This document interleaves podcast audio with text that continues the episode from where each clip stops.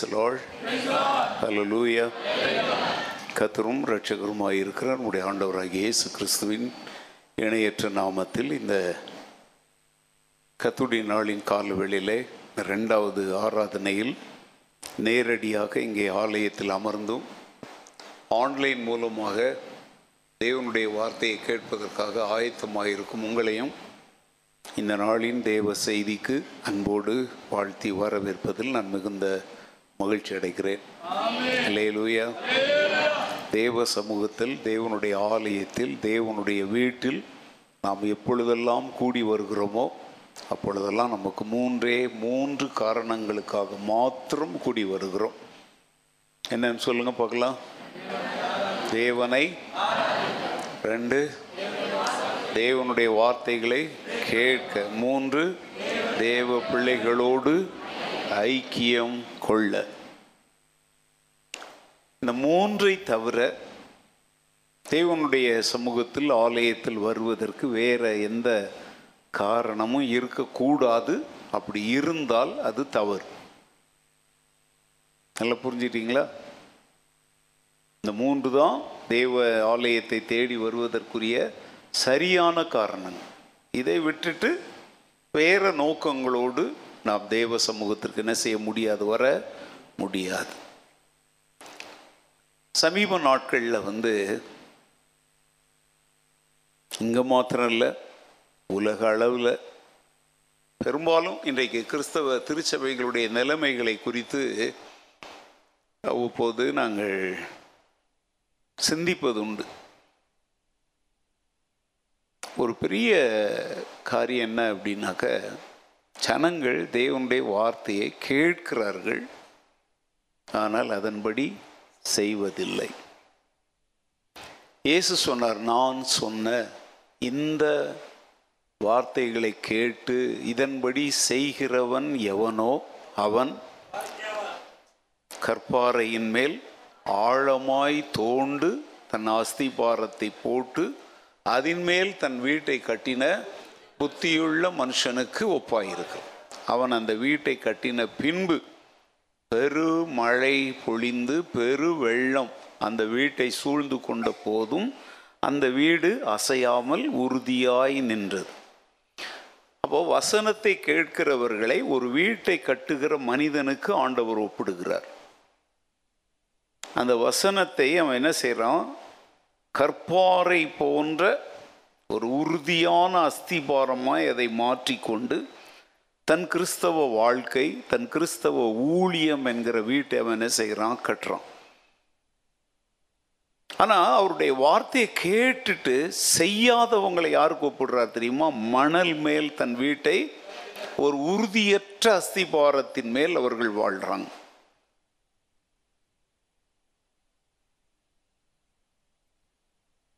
ஆண்டவரிடத்தில் ஜெபிக்கும் பொழுது ஆண்டவர் சொன்ன பதில் இதுதாங்க. என்னை ஆராதிக்க வர்றாங்க, ஆனால் நான் விரும்புகிற ஆராதனையை அவர்கள் செய்வதில்லை, அவர்கள் விரும்புகிற ஆராதனையை அவர்கள் செய்கிறார்கள். நல்ல கவனிங்க எல்லாரும். இது நான் வந்து இப்போ ராத்திரியெல்லாம் யோசித்து யோசித்து நான் சொல்கிற பதில் இல்லை, இது தேவன் கொடுக்கிற வார்த்தை. இந்த ஒரு சபைக்கு மாத்திரமல்ல, உலகமெங்கும் உள்ள சகல திருச்சபைகளுக்குரிய வார்த்தை. ஆராதிக்கிறாங்க, ஆனால் அந்த ஆராதனைக்கும் எனக்கும் என்ன இல்லை, சம்பந்தம் இல்லை. ஏனென்றால் நான் எதிர்பார்க்கிற ஆராதனையே அவர்கள் செய்வதில்லை. வார்த்தை ஆராதனை செய்கிறார்கள், ஆனால் அவருடைய வாழ்க்கை எனக்கு என்னவா இல்லை, ஆராதனையா இல்லை. இன்றைக்கெல்லாம் ஆராதனை, இன்றைக்கி திருச்சபைகள் சமீப கிட்டத்தட்ட ஒரு பதினைந்து அல்லது இருபது வருடங்களாக தடம் புரண்டு போயிட்டுருக்கு. என்னென்னா, ஒரு காலத்தில் வருவாங்க, மக்கள்லாம் தரையில் உட்காருவாங்க, நீங்கள பாய் போட்டிருப்பாங்க, நெடுமுழங்காலில் நிற்பாங்க, கை கூப்புவாங்க. அவங்க ரொம்ப சரீரத்தில் மிக மிக பலவீனமாக இருக்கிறவங்களுக்காக பெஞ்சு போட்டிருப்பாங்க, அதில் போய் என்ன செய்வாங்க, உட்காருவாங்க. பாடல்கள் எல்லாம் பார்த்தீங்க அப்படின்னாக்கா வந்து அங்கே வாட்சி டைம் எல்லாம் அங்கே ஒரு முக்கியம்லாம் அங்கே இடம் பெறாது. பாடல்கள் வந்து மிகுந்த அர்த்தமுள்ள பாடல்களைத்தான் தேர்ந்தெடுப்பாங்க. அதுவும் பாஸ்டரே என்ன செய்வார், முடிஞ்ச வரைக்கும் சனிக்கிழமையெல்லாம் உபவாசம் இருந்து ஜெபித்து அவருடைய பிரசங்கத்தோடு சம்பந்தமுடைய பாடல்களை என்ன செய்வாங்க, தேர்ந்தெடுப்பாங்க. மக்கள் நல்லா கரங்களை என்ன செய்வாங்க, தட்டி. இசைக்கருவி அன்றைக்கி என்ன தெரியுமாங்க, ட்ரம், கொட்டுன்னு சொல்லுவாங்க. ட்ரம்ஸ் இல்லை, இப்படி ரவுண்டாக இருக்கும் இல்லையா அந்த இது, அப்புறம் வந்து இந்த சீங்கை அடிக்கிறது, அப்புறம் வந்து ஒரு சின்ன இது வச்சுருப்பாங்க டேமரின், இந்த மாதிரி இசைக்கருவிகள் தான் அன்றைக்கு இருந்தது. அன்றைக்கு இப்படி அப்படி கட்டடத்தை டுமோ டுமின்னு இடிக்கிற மாதிரி ட்ரம்ஸு அது இதெல்லாம் அன்றைக்கு கிடையாது. பாடும் பொழுது மக்கள் தங்களையே மறந்து உள்ளத்தின் ஆழத்திலிருந்து பாடி பரவசத்தோடு என்ன செய்வாங்க, ஆராதிப்பாங்க. ஆனால் இன்றைக்கு அப்படி இல்லை, எல்லாமே இயந்திரமயம்.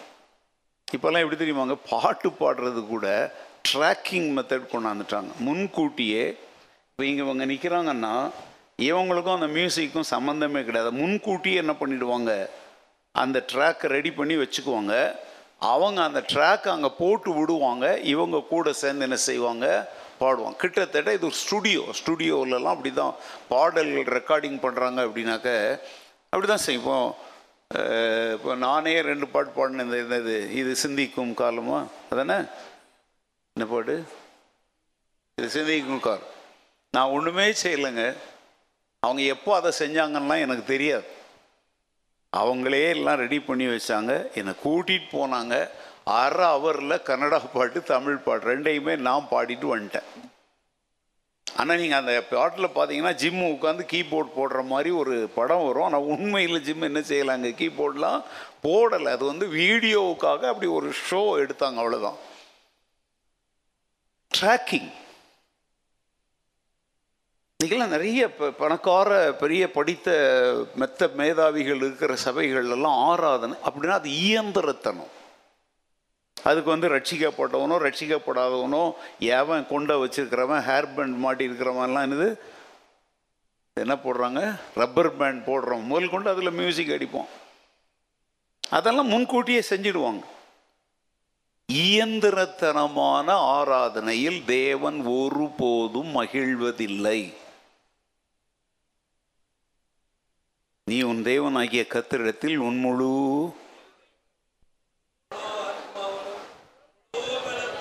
முழு பலத்தோடு. அந்த பலம் என்பது என்ன தெரியுமா, பிசிக்கல் பிரசன்ஸ். பிசிக்கல், நான் உங்க முன்னாடி பிசிக்கலாக ப்ரெசண்ட்டாக இருக்கிறேன்.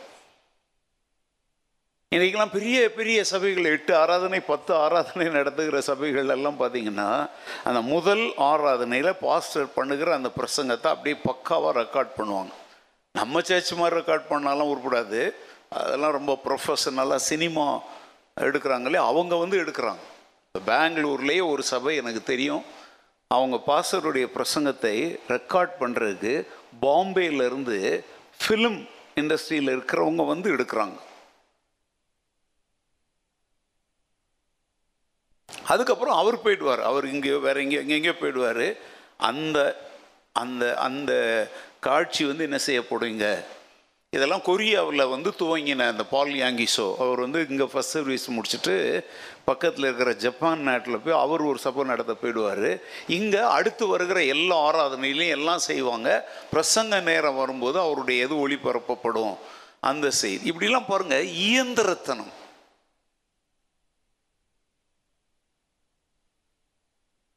ஆண்டவரே, நாங்கள் இவ்வளோ உயிரை கொடுத்து ஜீவனையே கொடுத்து பிரசங்கம் செய்கிறோம், ஏன் பலன் இல்லை? ரெண்டாவது, அவங்க என் வார்த்தைகளை கேட்க வரல, பிரசங்கியாருடைய கவர்ச்சிகரமான பிரசங்கத்தை கேட்க வர்றாங்க. பிரசங்கியார் வந்து உதாரணம் சொல்லுங்க, சத்தியத்தை சொல்றாங்கங்க. மக்கள் அதை எப்படி கேட்க விரும்புறாங்க தெரியுமா, அவங்க விரும்புகிறபடி அதை கொடுக்கணும். சிலர் ஜோக்கை விரும்புகிறாங்க, சிலர் பாடல்களை விரும்புகிறாங்க, சிலர் வந்து அங்கே இங்கேயும் ஓடுறத விரும்புகிறாங்க, சிலர் அதை அந்நிய பாசையில் பேசணும்னு விரும்புகிறாங்க. இப்படி ஒரு பேக்கேஜின்னு சொல்கிறோம்ல, இப்போ ஜொமோட்டோ வேறு என்னப்பா இருக்குது, அதெல்லாம் ஸ்விக்கி, இதெல்லாம் அப்படியே கொண்டாந்து சோறு அப்படியே ஓப்பனாக கொடுப்போம். அதில் ஒரு சில்வர் கலர் பேப்பர், அது மேலே என்னென்னவோ பண்ணி என்னென்னவோ மாதிரி ப்ரெசென்ட் பண்ணுறாங்க. இப்போ அமேசான் பார்த்தீங்கன்னா அவன் பார்சல் அனுப்பும்போது பல விதங்களில் அதை பேக்கிங் இருக்குது. அது இப்போ நீங்கள் கிஃப்ட் பேக்கிங் அப்படின்னு ஆர்டர் பண்ணிங்கன்னா அது வந்து சும்மா ஒரு பிளாஸ்டிக் பையிலெல்லாம் போட்டு வராது. அது அப்படியே ஒரு நம்ம கிஃப்ட் எப்படி கொடுக்குறோம், அதில் ஒரு பேப்பர் வச்சு அதில் யா கிஃப்ட் வேர்டிங்கெல்லாம் எழுதி, அதாவது பேக்கேஜ். அதை மாதிரி இன்றைக்கு எங்களை போன்ற பிரசங்கிமார் இடத்துல மக்கள் என்ன எதிர்பார்க்குறாங்க? பேக்கேஜ். தேவன் பேசணும். தேவன் வந்து எப்படி வேணாலும் பேசுவார், அவர் விருப்பம். ஆனால் மக்கள் இன்னைக்கு வந்து பிரசங்கிமார் மேலே, பிரசங்கத்தின் மேலே ஏன் முறுமுறுக்கிறாங்க தெரியுமா? இது கர்த்தர் பேசுகிறாருங்கிற எண்ணம் இருந்தால் அந்த பிரசங்கத்தில் குற்றம் கண்டுபிடிக்க மாட்டாங்க. அந்த பிரசங்கியார் மேலே அவங்களுக்கு கோபம் வராது. தேவன் என்னோடு பேசணுன்ற ஜபத்தோடு வந்தாங்கன்னா பேசப்படுகிற அனைத்தையும் தங்களுக்குன்னு அவங்க எடுத்துக்குவாங்க. ஆனால் இன்றைக்கி நிறைய சபையில் பாஸ்டருக்கு விரோதமாக முறுமுறுப்பு, சண்டை. அவர் என்ன தான் தாக்குனார், அவனை தான் தாக்குனார்னு ஏன் சொல்கிறாங்கன்னா, கர்த்தர் பேசுகிறாருங்கிற உணர்வு அவங்களுக்கு இல்லை. மூன்று, தேவ ஜனங்களோடு என்ன செய்வதற்கு? ஐக்கியம் கொள்வதற்கு. நாங்கள் தான் அதை வலியுறுத்துகிறோங்க. ஓடாதீங்க, நில்லுங்க, கொஞ்ச நேரம் மற்றவங்கக்கிட்ட பேசுங்க, அவங்கள விசாரிங்க, அவங்க நல்லது கேட்டதை கேளுங்கன்னு நாங்கள் தான் சொல்லித்தரோம். இந்த மூன்றாவது காரியத்தை குறித்து தான் ஆண்டவர் என்னோடலாம் தெளிவாக பேசினார். என்ன தெரியுமா? இந்த ஆராதனை பிரசங்கம் ரெண்டும் எங்கே நடக்குது? ஆலயத்துக்கு. ஆனால் நீங்கள் ஐக்கியம் எங்கே கொள்றீங்க? வெளியில். அங்கே போன உடனே என்ன நடக்குதாங்க பாருங்க. நாங்கள் யோசித்தெல்லாம் சொல்லலைங்க. என் மன வேதனைக்கு ஆண்டவர் கொடுத்த மருந்தை நான் இப்போ உங்கள் முன்னால் சொல்லிகிட்டு இருக்கிறேன். வெளியில் போன உடனே இங்கே என்ன பிரசங்கிக்கப்பட்டதோ அதை அப்படியே தொடச்சி எடுத்துடுறாங்க. புரியுதா உங்களுக்கு? இப்போ ஜான் அண்ட் அந்தோனிராஜ் ரெண்டு பேரும் வெளியில் ஐக்கியத்துக்காக பிரைஸ் லாட் பிரதர் நல்லா இருக்கிறீங்களா அப்படின்னு பேச ஆரம்பிக்கிறீங்க. அப்படியே பேச்சு. இன்னைக்கு பாஸ்டர் பிரசங்கத்தில் இது சொன்னார, அது யார் அறுக்கும் பிரதர்? அப்படியே பேச்சு என்ன செய்ய ஆரம்பிக்குது? திசை திரும்ப ஆரம்பிக்குது. இது இவங்களுடைய கற்பனையாக கூட இருக்கும். தாங்கள் பார்க்காத, தாங்கள் கேட்காத ஏதோ ஒன்றை பற்றி பேசுவாங்க. அங்கே என்ன நடக்கும் தெரியுமா? உள்ளத்தில் தேவன் இப்போ விதைத்து அனுப்பினார் பார்த்தீங்களா, விதைகள். அது எல்லாமே என்ன ஆகிடும்? வாஷ் அவுட் ஆகிடும். ஒரு விவசாயி நிலத்தில் விதையை விதைக்கிறான். பெரிய வெள்ளம் வந்து போச்சுன்னா அந்த விதைகளெல்லாம் இது என்ன செஞ்சிடும்? அதை மாதிரி இந்த வெளியே ஐக்கியம் அப்படிங்கிற பேரில் நீங்கள் நிற்கிறீங்க பார்த்தீங்களா, அந்த நேரத்தில் ஆவிக்குரிய காரியங்களை குறித்து நீங்கள் முக்கியப்படுத்தி பேசுனீங்கன்னா இருக்கிற அணைய போகிறத ஃபூ ஃபூன் ஊதுனா அது என்ன செய்ய ஆரம்பிக்கும்? திரும்ப பற்றி எரியும். நீங்கள் வெளியே போயிட்டு என்னை பற்றியும் இவங்களை பற்றியும் அவங்கள பற்றியும் அவங்கள பற்றியும் ஃபர்ஸ்ட் சர்வீஸுக்கு வந்துட்டு போனவங்களை பற்றியும் இன்றைக்கி சர்ச்சைக்கே வராதவங்களை பற்றியும் நீங்கள் பேசும்போது இருக்கிற அக்னியை ஊதுறீங்க. அதை எரிய செய்வதற்கு இல்லை, என்ன செய்வதற்கு? ஆணைத்து போடுவதற்கு. இது இந்த திருச்சபையின் பிரச்சனை மாத்திரமல்ல, உலகமெங்கும் உள்ள சகல, ரொம்ப ஓவர் ஷார்ப்பாக இருக்குப்பா, சகல திருச்சபைகளின் பிரச்சனை. விதைக்கிறவன் விதைத்தான், அது வழி அருகே விழுந்தது. என்ன நடந்துச்சு? மனுஷர் நடந்து போகும்போது அதை என்ன பண்ணிட்டு போயிட்டாங்க? மிதிச்சு போட்டுட்டு போயிட்டாங்க. ஆகாயத்தின் பறவைகள் வந்து அதை என்ன பண்ணிடுச்சு? கொத்தி பொறுக்கிட்டு போயிடுச்சு. திருச்சபையினுடைய பிரச்சனை என்ன என்பதை ஆண்டவர் மிக தெளிவாக காண்பிக்கிறார். அதனால தான் நாங்கள்லாம் சில சமயத்தில் கொஞ்சம் சீரியஸாக, கொஞ்சம் கட்டன் ரேட்டா, கொஞ்சம் வெட்டு ஒன்று துண்டு ரெண்டா. ஏன்னா ஒரு விவசாயி அவ்வளோ கஷ்டப்பட்டு தன் ஜீவனையே கொடுத்து மழை வெயில்னு பார்க்காம அதிகாலையில் தூக்கத்தை கூட இழந்து எல்லாம் தூங்கிட்டு இருக்கும்போது விவசாயிங்க நினைப்பான் தண்ணி விடணும் இல்லையா, இல்லைன்னா தண்ணி போயிடும். விவசாயம் செய்தவங்களுக்கு அதனுடைய அருமை தெரியுங்க. ராத்திரியில் போய் காவல் இருப்பாங்க.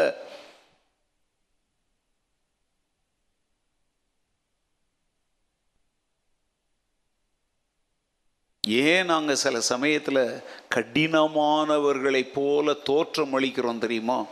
ஒரு கருத்துள்ள விவசாயி தான் விதைத்த விதைகள் வீணாகி போவதை அவன் ஒருபோதும் என்ன செய்ய மாட்டான், அப்படி வீணாக போயிடுச்சுன்னா அவனுக்கு அறுவடைன்னு ஒன்று இல்லாமலேயே போயிடும்.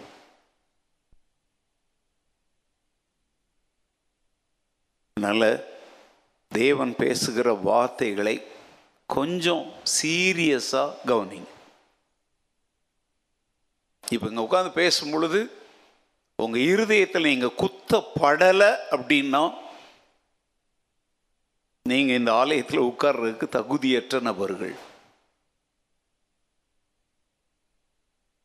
ஏன்? தேவனுடைய வார்த்தை இருபுறமும் கருக்குள்ள பட்டயம். ஒரு பிளேட் இருக்குங்க, அதை வச்சு நீங்கள் அழகாக காயப்படாமல் ஷேவ் பண்ணலாம். அதையே கொஞ்சம் அழுத்துனீங்கன்னா கட் பண்ணிடும்.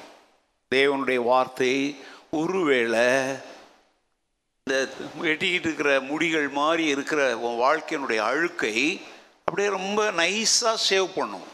சில சமயத்தில் நகத்தை வெட்டுறதுக்கு யூஸ் பண்ணுற மாதிரி வெட்டி தூர எரிய வேண்டியவைகளை இதனை செய்யும். அது மொத்தத்தில் ஒரு ஆயுதம். ஆனால் அது எப்போதுமே குத்திக்கிட்டே தான் இருக்கணும்னு அவசியம் இல்லை. ஆனால் அந்த ஆயுதம் ஒரே ஒரு வேலையை செய்யாது, பல வேலையை செய்யும். கவலை என்கிற முட்கள் போன்ற ஏதோ ஒன்று முளைத்திருக்குதா, அது உனக்கு ஆறுதல் என்கிற ஒரு ஷேவிங்கை தரும். ஹலோ, காட்டு புதர்கள் போல களைகள் அப்படி முளைச்சி கிடந்துச்சுன்னா அதை வந்து அப்படி ஷேவ் பண்ணுற மாதிரி பண்ண முடியாது. என்ன செய்யணும்? வெட்டி எரிய வேண்டியதாக இருக்கும்.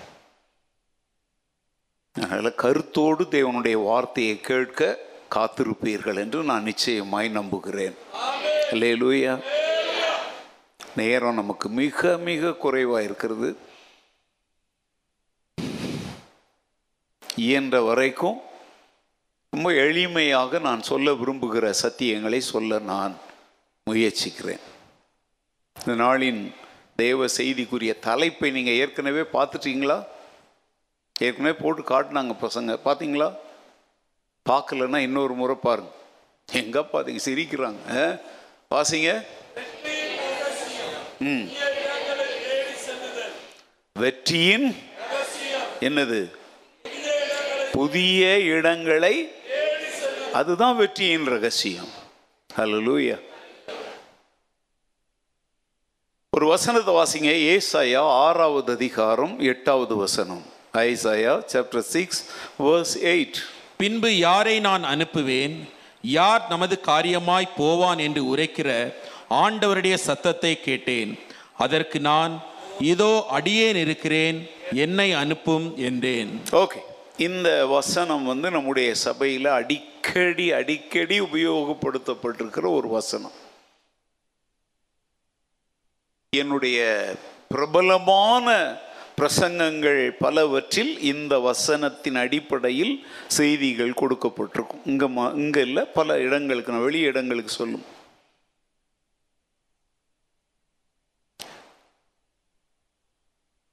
இந்த வசனத்தை வந்து நான் வந்து பனிரெண்டு பிரிவுகளாக பிரித்து வைத்திருக்கிறேன். இந்த ஒரே வசனம் எத்தனை பிரிவுகள்? பனிரெண்டு பிரிவுகளாக பிரித்து சில இடங்களில் இப்போ வந்து சில இடங்கள்லாம் போனால் ரெண்டு அவர் மூணு அவர் பிரசங்கம் பண்ண சொல்லுவாங்க. கன்வென்ஷன்னா அப்படி தான். காலையில் ஆரம்பிப்பாங்க, மதிய சாப்பாடு கொடுப்பாங்க, இடையில பாட்டெலாம் பாடிட்டு பிரசங்கியாட்டிருந்து எவ்வளோ பிரசங்கம் கேட்பாங்க? ரெண்டு, குறைந்தது ஒரு ரெண்டு அவராவது கேட்பாங்க. இலங்கை, ஈரோப் போன்ற நாடுகளுக்கெல்லாம் போனோம் அப்படின்னா ஹோல் டேயே அவங்க அதுக்காகவே டெடிகேட் பண்ணிடுவாங்க. மீட்டிங்கில் காலையில் வந்த உடனே அவங்களுக்கு வந்து டிஃபனோ டீயோ கொடுப்பாங்க. உடனே ஒரு பாட்டு ரெண்டு பாட்டு தான் பாடுவாங்க. உடனே யார் கையில் கொடுத்துருவாங்க? பிரசங்கி யார் கையில் கொடுத்துருவாங்க. அப்புறம் அங்கே சாப்பாடு மதியம் இடையில வந்து அந்த பிரசங்கத்தையும் நம்ம ரெண்டாக பிரிச்சுக்கலாம். ஒரு பதினோரு மணி பதினோரு அப்படி வரும்பொழுது ஒரு சின்ன டீ பிரேக். அதுக்கப்புறம் அதே பிரசங்கத்தை அப்படியே என்ன செய்வோம்? தொடர்ந்து அப்படியே ஒரு மணி ஒன்றரை மணி வரைக்கும் அப்படியே தொடர்ந்து பேசுவோம். அப்படிப்பட்ட இடங்களில் ஒரே பிரசங்கத்தில் பனிரெண்டு தலைப்புகளில் பிரசங்கம் பண்ணியிருக்கிறேன். சில சபைகளில் ஒரு அவர் ஒன்று அவரில் பனிரெண்டு குறிப்புகளையும் ஒரே பிரசங்கமாய் செய்தது உண்டு. சில சபைகளில் நான்கு நான்கு குறிப்புகளாக மூன்று நாள் கன்வென்ஷனில் இதை பேசியிருக்கேன். நான் ஏன் இதை இந்த இடத்துல சொல்கிறேன்னா, சில வசனங்களை நாம் வந்து ஆழ்ந்து சிந்திக்காமல் தியானிக்காமல் அப்படியே மேலோட்டமாக நுனிப்புல் மேய்வது போல் என்ன செஞ்சிடறோம் போகிறதுனால அதில் தேவன் என்ன பேச விரும்புகிறார் என்பதை நம்மால் என்ன செய்ய முடியலை, புரிந்து கொள்ள முடியலை. இந்த வசனத்தை இதனுடைய சாராம்சம் ஆரஞ்சை பழமாகவும் சாப்பிடலாம், அதை ஜூஸாக பிழிஞ்சும் என்ன செய்யலாம், குடிக்கலாம். இப்போ பழமாக சாப்பிட்டுக்கிட்டு இருக்கிறதுக்கு நமக்கு நேரம் இல்லை, நான் ஜூஸாக பிழிஞ்சு தர்றேன் உங்களுக்கு. ஓகே, இந்த வசனத்தை ரெண்டு வாக்கியங்களாக உங்களுக்கு சொல்லித்தர விரும்புகிறேன். நம்பர் ஒன், ஏதோ ஒரு இடத்தை அல்லது ஏதோ ஒரு ஜன கூட்டத்தை சந்திப்பதற்கு தேவன் எப்போதுமே ஆவல் உள்ளவராயிருக்கிறார். அல்லேலூயா. ரெண்டு, ஆனால் அவருடைய காரியமாக செல்வதற்குரிய நபர்கள் எங்கே என்று ஆவலோடும் அங்கலாய்ப்போடும் தேடுகிறார். இதான் இந்த வசனத்தினுடைய ஜூஸ். இதுதான் ஒன்று, என்னது, புதிய இடங்கள் புதிய ஜனங்களை என்ன செய்யணும், சந்திப்பதற்கு தேவன் எப்போதுமே என்ன உள்ளவராக இருக்கிறார். ஆனால் ரெண்டாவது காரியம் என்னன்னா, அவங்கள போய் சந்திப்பதற்கு யார் போவாங்க அப்படிங்கிறதை குறித்து ரொம்ப ஆவலோடும் அங்கலாய்ப்போடும் தேடுகிறார். எல்லாரும் அந்த வார்த்தை அப்படியே ஒரு முறை நீங்கள் வாயினால் அறிக்கை செய்யுங்க. நான் சொல்கிறத அப்படியே சொல்லுங்க. ஏதோ ஒரு இடத்தை அல்லது ஒரு புதிய ஜனக்கூட்டத்தை சந்திப்பதற்கு தேவன் எப்போதுமே ஆவலுள்ளவராயிருக்கிறார். இது statement number one. Statement number two, ஆனால் சொல்லுங்க, அவருடைய காரியமாக செல்வதற்குரிய நபர்கள் எங்கே என்று ஆவலோடும் அங்கலாய்ப்போடும் தேடிக்கொண்டிருக்கிறார். இதைத்தான் அந்த வசனம் சொல்லுது. யாரை நான் அனுப்புவேன், யார் என்னுடைய காரியமாய் அப்படின்னா, அனுப்ப போகிற இடத்துல அவருக்காக செய்யப்பட வேண்டிய ஒரு காரியம் இருக்குது. இங்க கேள்வி என்ன தெரியுமா, யார் போவது, என் காரியமாய் யார் போவாங்க, அந்த இடத்துல நான் செய்யணும்னு நினைக்கிற காரியத்தை எனக்காக போய் யாரு செய்வாங்கன்னு சொல்லி ஆண்டவர் தேடிக்கொண்டிருக்கிறார்.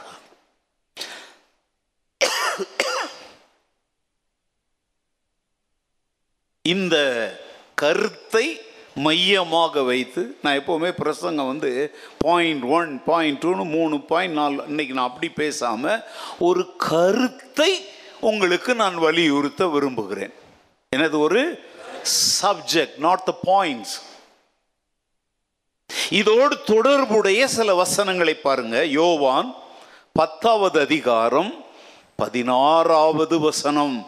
இந்த இந்த தொழுவத்தில் உள்ளவைகள் அல்லாமல் வேறே ஆடுகளும் எனக்கு உண்டு, அவைகளையும் நான் கொண்டு வர வேண்டும். நீங்க இப்ப ஏற்கனவே அவருக்கு ஒரு தொழுவம் இருக்குது, அங்க அவரை மேய்ப்பராக ஏற்றுக்கொண்ட ஆடுகளாகிய விசுவாசிகள் இருக்கிறாங்க.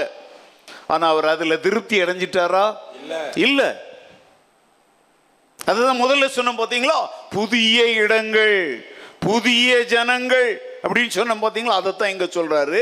இந்த தொழுவத்தில் உள்ளவைகள் அல்லாமல் வேறே ஆடுகளும் எனக்கு உண்டு, அவைகளையும் நான் என்ன செய்யணும், கொண்டு வரணும்னா இத ராவோ அப்படின்னா அது வந்துடாது, இல்லிபா அப்படின்னா அது வந்துடாது, இங்க வா அப்படின்னா அது வராது, கம் ஹியர் அப்படின்னா வராது, இவர் போய் அவைகளை கொண்டு வர வேண்டும்.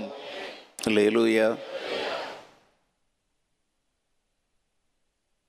அப்ப இங்க கூட அந்த தொழுவத்தில் இருக்கிற ஆடுகளை அவர் அற்பமா எண்ணலுங்க, அந்த தொழுவத்தில் இல்லாத ஆடுகளை பற்றிய கரிசனையை அவர் வெளிப்படுத்துகிறார்.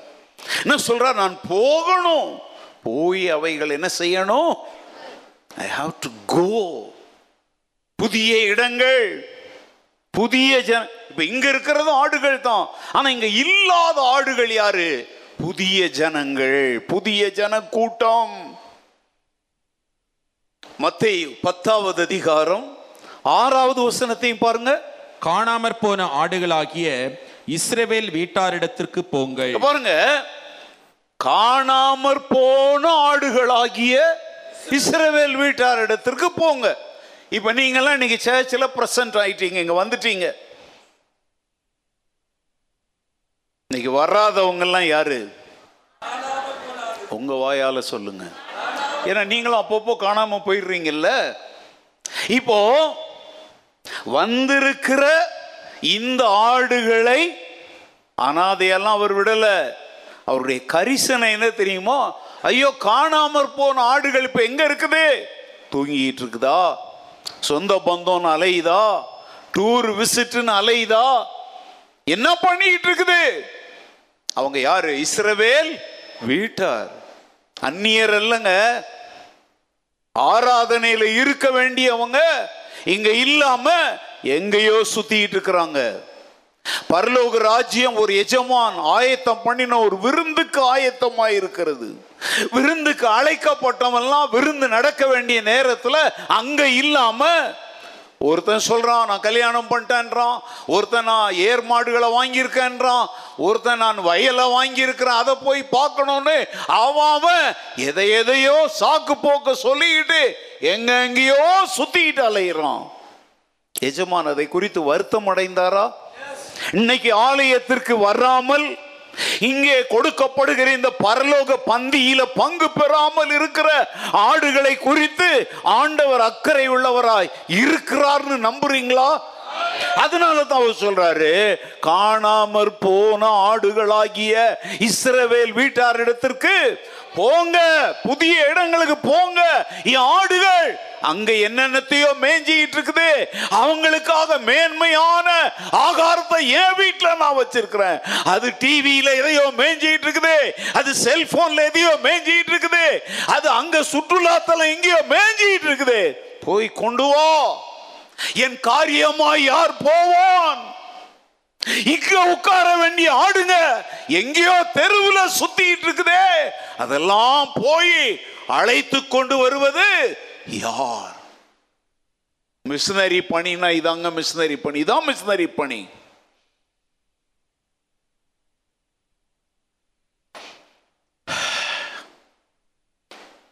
இன்னொரு வசனத்தை சொல்லித்தரேன். லூக்கா நாலாவது அதிகாரம் நாற்பத்தி ரெண்டு நாற்பத்தி மூன்றை பாருங்க.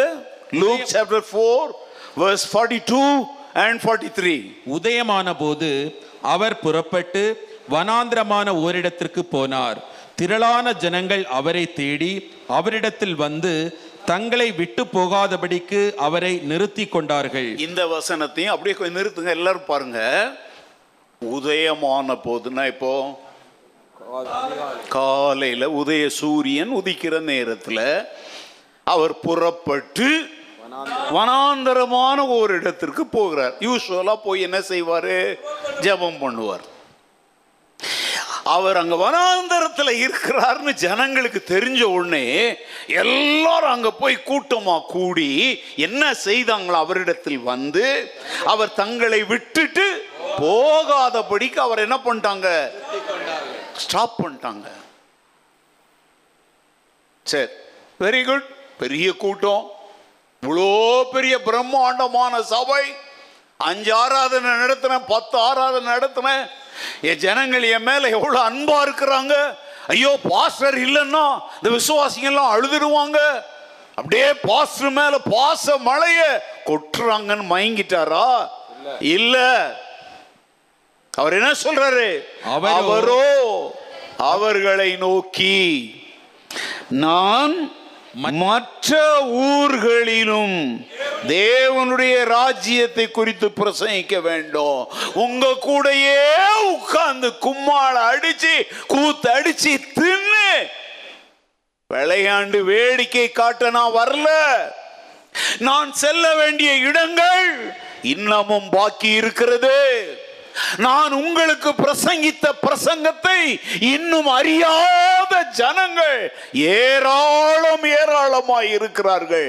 என்ன உங்களோடையே புட்சி உட்கார வைக்க பார்க்காதீங்க அப்படின்னு சொல்றார். அர்த்தம் புரியுதா? நாலு சுவருக்குள்ளேயே கிறிஸ்தவத்தை அடக்கிடாதீங்க. கிறிஸ்துவால் சந்திக்கப்பட வேண்டிய ஒரு பெரிய ஜனக்கூட்டம் எங்கேயோ இருக்குது. தேவனுடைய ராஜ்யத்தின் செய்தியை இன்னமும் அறியாத ஏராளம் மக்கள் இருக்கிறாங்க. அவங்களுக்கும் யார் தேவை? இயேசு தேவை. இந்த புதிய புதிய இடங்கள்ங்கிறது இப்போ என்னன்னு புரிஞ்சிச்சா? கவனிங்க. இன்னும் நான் சில உதாரணம் சொல்கிறேன், ரொம்ப கவனமாக கவனிங்க. நம்முடைய வாழ்க்கையில் அனுதினமும் நம்ம பயன்படுத்துகிற ஒரு பொருளை நான் சொல்கிறேன். பூக்கள், பழங்கள், காய்கறிகள், இது நம்முடைய அனுதின வாழ்க்கையில் சம்மந்தப்பட்டிருக்குதா? எஸ். சரி, பூக்கள், பழங்கள், காய்கறிகள், இது எல்லாமே எல்லா இடத்துலையும் எல்லா காலத்திலையும் ஒன்று போல விளையுமா? புரியலையா? என்னம்மா? சில நல்ல கவனிங்க. சில பூக்கள் சில குறிப்பிட்ட கால சூழ்நிலையில தான் அது பூக்கும். கரெக்டா? குறிஞ்சி மலர் எத்தனை வருஷத்துக்கு ஒரு முறை பூக்கும் சொல்றாங்க. உண்மையா பொய்யான்னு தெரியாதுங்க. நீங்க அது வேற புடிச்சிக்கிட்டேன்னு ஏமாட்டி விட்டுறாதீங்க. சொல்கிறாங்க ஊட்டியிலலாம் இப்போ சமீபத்தில் கூட ஒரு பூ பூத்துது. அதுக்கு வந்து அரசாங்கமே காவல் போட்டு யாரும் போய் அதை என்ன செஞ்சிடக்கூடாது, தொற்றக்கூடாது அப்படின்லாம் சொல்லி அது ஒரு ரெண்டு மூணு பூக்கள், கமல பூக்கள்ன்றாங்க, பெத்லகேம் பூன்றாங்க. அது அதுக்குன்னு ஒரு சீசன் இருக்குது. எல்லா பூவுமே எல்லா இடத்துலையும் செழிப்பாக பூத்துருமா? சொல்லுங்கள். இல்லை. ஊட்டியில் பூக்கிற பூக்கள் வேறு, பெங்களூரில் பூக்கிற பூக்கள் வேறு இல்லையா? வறண்ட நிலங்களில் பூக்கிற பூக்கள் வேற, எப்போதுமே குளுமையான இடங்களில் பூக்கிற பூக்கள் வேற. முட்டைக்கோஸ், கேரட், பீட்ரூட், ஆப்பிள், இந்த மாதிரி பழங்கள் எல்லாம் நம்ம வீட்டு தோட்டத்தில் வளருமா? வளரும். எப்படி பஞ்சத்தில் அடிப்பட்ட பரதேசி மாதிரி இருக்கும் இல்லையா? ஏன்னா நம்ம பூமி வந்து ரொம்ப காஞ்சி போன கட்டாந்தரையான சூடான பூமி. அதுக்கு வந்து எந்த மாதிரி இடம் தேவை? ஆப்பிள், எந்த ஆப்பிளுங்க ஃபேமஸான ஆப்பிள்? நல்லா சாப்பிட்ற பொருள் சொல்கிறேன், சந்தோஷமாக சொல்லுங்கள். காஷ்மீர் ஆப்பிள். வேறு வேறு ஏதோ சொன்னீங்களா? இந்தியாவில் காஷ்மீர் ஆப்பிள். காஷ்மீர் ஆப்பிளை சாப்பிட்டீங்கன்னா மாவு சாப்பிட்ட மாதிரி இருக்கும் இல்லையா? சில ஆப்பிளை சாப்பிட்டிங்கன்னா புளியங்காய் மாதிரி நரிச்சு நரிச்சின்னு இருக்கும். ஏன்னா அது விளந்த இடம் வேறு. காஷ்மீர் போன்ற பனி நிறைந்த இடங்களில் பழுக்கிற அந்த பழங்களுடைய தன்மை வேறு, காலம் வேறு, சீதோஷ்ண நிலைமை வேறு. குறிப்பிட்ட பருவத்தில் அது பழுக்கும் பொழுது நல்லா பருவம் தவறி பழுக்கும்போது பார்த்தீங்கன்னா சின்னதாக மாறிடும். அதோடய ருசி என்ன செஞ்சிடும்? அதே மாதிரி தான் காய்கறிகள், பழங்கள் எல்லாமே ஒன்று போல விளைவதில்லை, ஒரே நிலத்தில் விளைவதில்லை.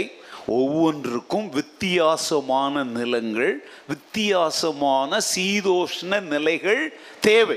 இது வந்து மனுஷன் உண்டாக்கல, தேவன் ஏற்படுத்தின ஒரு ஒழுங்கு. அதனதின் காலத்தில் அதனதின் கனியை தருகிற தாவரங்கள், பறவைகள், மிருகங்கள் அப்படின்னு சொல்லி ஒன்று ஒன்றையும் ஆண்டவர் என்ன செய்தார்?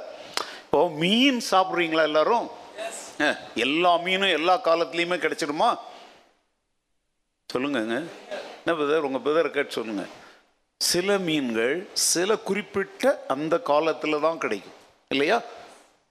இந்த ஃபிஷ்ஷிங் போகிறவங்கள கேட்டால் தெரியும். கரை ஓரத்தில் கிடைக்கிற மீன்கள் வேறு, ஆழத்தில் கிடைக்கிற மீன்கள் வேறு. சில வகை மீன்கள் ஒரு சில மாதங்கள் அதோடு அது கிடைக்கும், அதுக்கப்புறம் அது என்ன செய்யாது. ஏன்னா அதனுடைய அந்த சிருஷ்டிப்பின் தன்மையை தேவன் அப்படி வச்சிருக்கிறார். ஒரு விதை, ஒரு செடி, மூணு சொன்னேன், பூ சொன்னேன், காய் சொன்னேன், பழம் சொன்னேன். இந்த மூணுலையும் என்ன இருக்குது? விதை இருக்குது. விதை, இந்த விதையை எல்லா காலத்திலையும் எல்லா நிலத்திலையும் போட முடியுமா? ஒரு விதையை கொண்டாந்து நம்ம, நீங்கள் இப்போ கால் வச்சுருக்கிறீங்களே, இது என்னது? கிரானைட். இந்த விதையை நான் இங்கே வைக்கிறேன், இப்போ அது வளர்ந்துடும் அப்படின்னா எத்தனை வருஷம் ஆனாலும் எறும்பு ஏதாவது ஒன்றா தூக்கி போய் தின்னுடும். அது என்ன செய்யாது? ஏன்னா இது இது அதற்குரிய நிலம் அல்ல. அப்போ வந்து ஒரு ஃபார்முலா பற்றி பேசிக்கிட்டு இருக்கிறீங்க. இதை நீங்கள் புரிஞ்சுக்கிட்டீங்கன்னா இப்போ நான் என்ன சத்தியம் சொல்ல போகிறேங்கிறத நல்லா புரிஞ்சுக்குவீங்க. நெல் விளைவதற்கு அது தனி நிலம், கடலை அது விளைவதற்கு அதுக்குரிய அது பார்த்தீங்கன்னா செம்மண்ணில் நல்லா வரும். நெல் வயல்கள்லாம் பார்த்தீங்கன்னா அந்த மண் வந்து கருப்பாக இருக்கும், பார்த்துருக்கீங்களா? குறிஞ்சி, முல்லை அப்படின்னு சொல்லி நிலங்களையே ஐந்து வகையாக பிரிக்கிறாங்க. அது மாதிரி ஐந்து வகை நிலங்கள்லையும் ஐந்து வகை. இப்போ திருநெல்வேலி, கன்னியாகுமரியெல்லாம் பார்த்தீங்கன்னா, ஐயோ உங்கள் ஊரை பற்றி பெருசாக அப்படி இல்லைங்க, இந்த ஐந்து வகை நிலங்களுமே அங்கே இருக்கும். சில இடங்களில் ஐந்து வகை இருக்காது. சதுப்பு நிலங்கள் அப்படின்னா அதில் வளை வளர்கிற மரங்களே வேறு, அது வேறு எதுக்கும் யூஸ் ஆகாது. குறிஞ்சி, அது முல்லை அப்படின்னு சொல்லி ஒவ்வொன்றுக்கும் ஒவ்வொன்று அந்தந்த மண் வித்தியாசம். இப்போ நம்ம தோட்டம் போடணும்னு கேட்டோம், மூணு வாரம் சொல்லி பார்த்தோம், யாரும் காக்கா குருவி கூட முன்னாடி வரல. ஒரு சின்ன தோட்டம், பத்துக்கு பத்து ஒரு தோட்டம் போடுறதுக்கு, சரி நம்மளே செய்யலாம்னு சொல்லி எதுத்தால கட்டடம் கட்டுறாங்க. அவன் மண்ணை அள்ளி போடலை, அந்த மண் நாய் கூட யூஸ் பண்ணாது, அது அது ஒன்றுக்கும் யூஸ் ஆகாத மண். எங்கே போய் எடுத்துகிட்டு வந்தோம் தெரியுமா? மண்ணு இது நாகனவள்ளி, அங்கே தான் அந்த சவுப்பு மண்ணு கிடச்சிருக்கு. இப்போ ரெண்டு வாரமாக அதை போட்டு அப்படியே விட்டுருக்குறோம். ஏன் தெரியுமா? அந்த மண்ணுக்கு என்ன தேவை? அது கட்டி கட்டியாக இருந்துச்சு, அதை உடைச்சி தூள் தூளாக்கி அப்படியே விட்டுருக்குறோம். தண்ணிலாம் படாமல் கட்டி ஆயிடக்கூடாது, அது நல்லா காற்று போனால் அதுக்கு என்ன கிடைக்கும்? ஆக்சிஜன் கிடைக்கும். இப்போ யாருமே நீங்கள் யூஸ் வந்து உதவி செய்கிற மாதிரி இல்லைன்னா நாங்களே போட ஆரம்பிப்போம். அதுக்கப்புறம் என்ன பண்ணுவோம் தெரியுமா? அதுக்குன்னு இன்னொரு வண்டல் மண் அப்படின்னு சொல்கிறாங்க, பிளாக் கலராக இருக்கும். அந்த மண்ணை போய் மூட்டை மூட்டையாக விலைக்கு வாங்கிட்டு வந்து அதன் மேலே போட்டு இந்த இரும்பு கம்பி மாதிரி இப்படி இருக்குது பார்த்தீங்களா, அதை வச்சு அதை கிளறி விட்டு ஒரு நாலஞ்சு நாட்கள் விட்டுருவோம். அதற்கப்புறம் என்ன செய்வோம்? இந்த புல் வளர்த்து அப்படியே சுருட்டி வச்சு விற்கிறாங்க பார்த்தீங்களா, அதை போய் வாங்கிட்டு வந்து நம்ம தேவையான இடத்துல வச்சுட்டு எந்த இடத்துல செடி வைக்க விரும்புகிறோமோ அந்த இடத்துல அதை சதுரமாவோ வட்டமாவோ கட் பண்ணி எடுத்துட்டு அதில் என்னத்தை வைப்போம்? விதையவோ செடியோ. எல்லாவற்றுக்கும் ஒரு ஒழுங்கு இருக்குதாங்க, சொல்லுங்கள். எல்லாம் நீட்டாக க்ளீனாக டீசண்டாக இருக்கணும் அப்படின்னா அதற்கென்று வைத்திருக்கிற ஒரு ஒழுங்கின்படி விதைக்கணும்.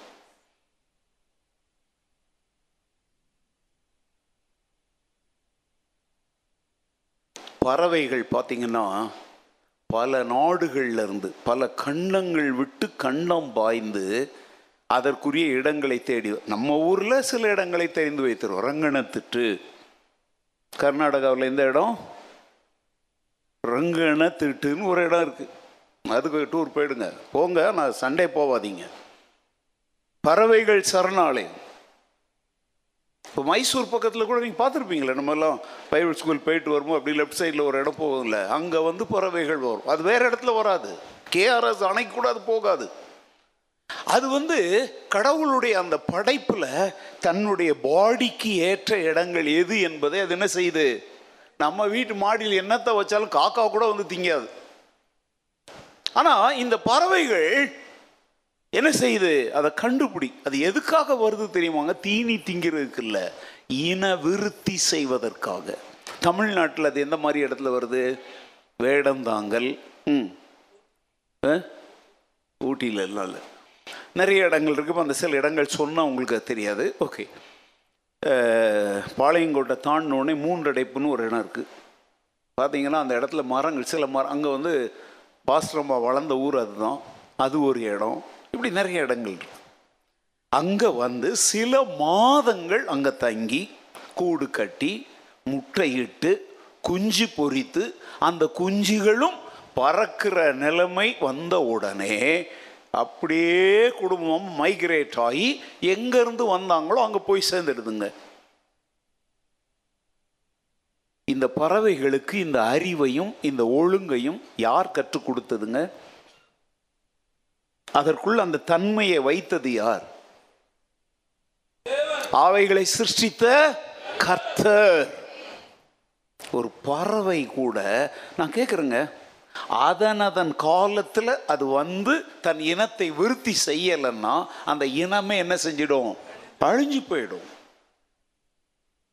அதெல்லாம் பாருங்க, எத்தனையோ ஏரோப்ளேன் கூட அங்கங்கே நின்று போகிறோம்.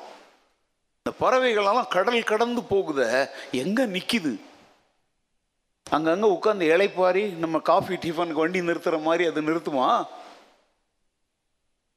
நீங்கள் இதெல்லாம் கொஞ்சம் சிந்திச்சு பாருங்கங்க. அப்போ அதுக்குள்ளே தேவன் எவ்வளோ ஒரு பெரிய பலனை வைத்திருக்கிறார். சின்னதாக தான் இருக்குது.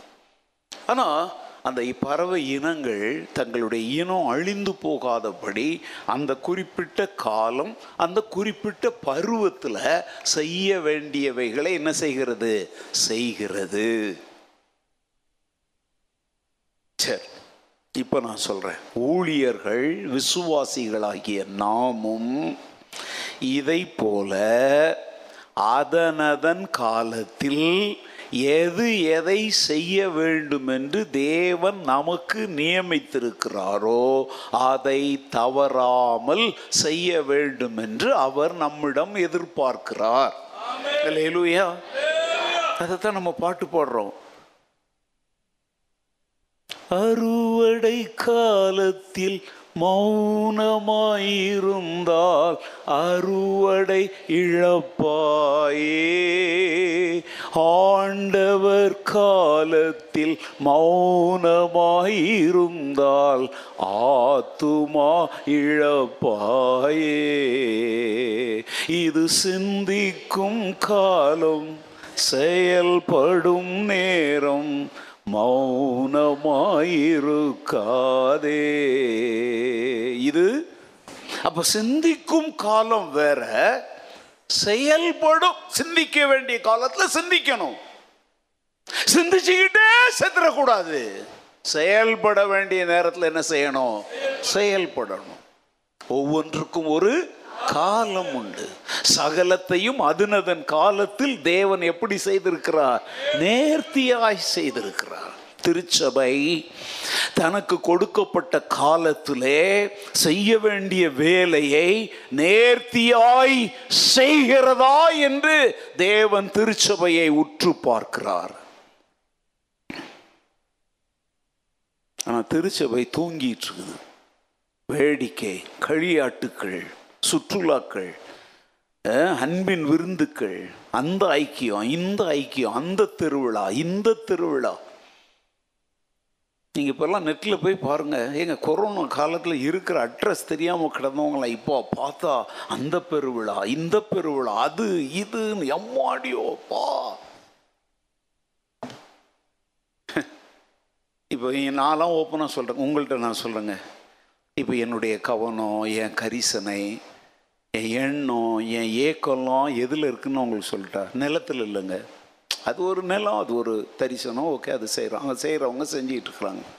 இந்த கொரோனா காலத்தில் காணாமற் போன ஆடுகள்லாம் எங்கே இருக்கிறாங்க? அவங்க கத்தருக்குள்ளே இருக்கிறாங்களா? இந்த ஊரில் இருக்கிறாங்களா? ஏன்னா அந்த நேரத்தில் பிழைப்புக்காக இந்த ஊரை விட்டு போனவங்க சிலர் என்ன செய்யலை, திரும்பி வரல. சிலர் அதனால சோ தங்களுடைய வீட்டில் மரணங்கள் கஷ்டங்களை சந்தித்தவங்க ஆண்டவர் மேல் உள்ள விசுவாசத்தையே விட்டு என்ன செஞ்சிட்டாங்க? வழி விலகி போயிட்டாங்க. இப்போ ஏன் கடந்த வாரத்தில் இருந்து ஹவுஸ் குரூப் எல்லாம் ஏன் ஸ்டாப் பண்ணிட்டு எல்லாருடைய வீடுகளையும் போய் சந்தித்து ஏன் சொல்கிறோம் தெரியுமாங்க? இப்போ ஒரு கணக்கெடுப்பு நடக்குது. ஆனால் என் யாரோ பேசியிருக்கும்போது எல்லாரும் இந்த மெம்பர்ஷிப் பண்ணுறதுல தான் இன்ட்ரெஸ்ட். ஏ முட்டாள், கோபம் வந்துச்சு, முட்டாள். நான் அந்த வார்த்தையே சொன்னேன். இது கணக்கெடுக்கிற காலம். கரெக்டான வேலையை செஞ்சுக்கிட்டு இருக்கிறாங்க. வருட இறுதி புத்தாண்டுக்குள்ளே போகிறதுக்கு முன்னாடி ஒரு நூறு ஆடு வச்சுருந்தாங்க. சாயங்காலம் தூங்க போகிறதுக்கு முன்னாடி அந்த நாளின் முடிவுக்குள்ளே ஒன்று ரெண்டு மூணு மூணு தொண்ணூத்தெட்டு தொண்ணூற்றி ஒம்பது நூறாவது ஆட்டை. இப்போ நான் அந்த வேலையை தான். யார் யார் காணாமல் போயிட்டாங்க? போன வாரம் காணாமல் போன ஒரு ஆடை உங்கள் கையில் ஒப்போச்சனா நீங்கள் நான் போய் பேசுகிறேன்னு சொன்னீங்களா? கவனிங்க, அதன் அதன் நேரத்தில் செய்யணும். ஆறு மாதம் கழித்து செஞ்சால் அது பலன் தராது.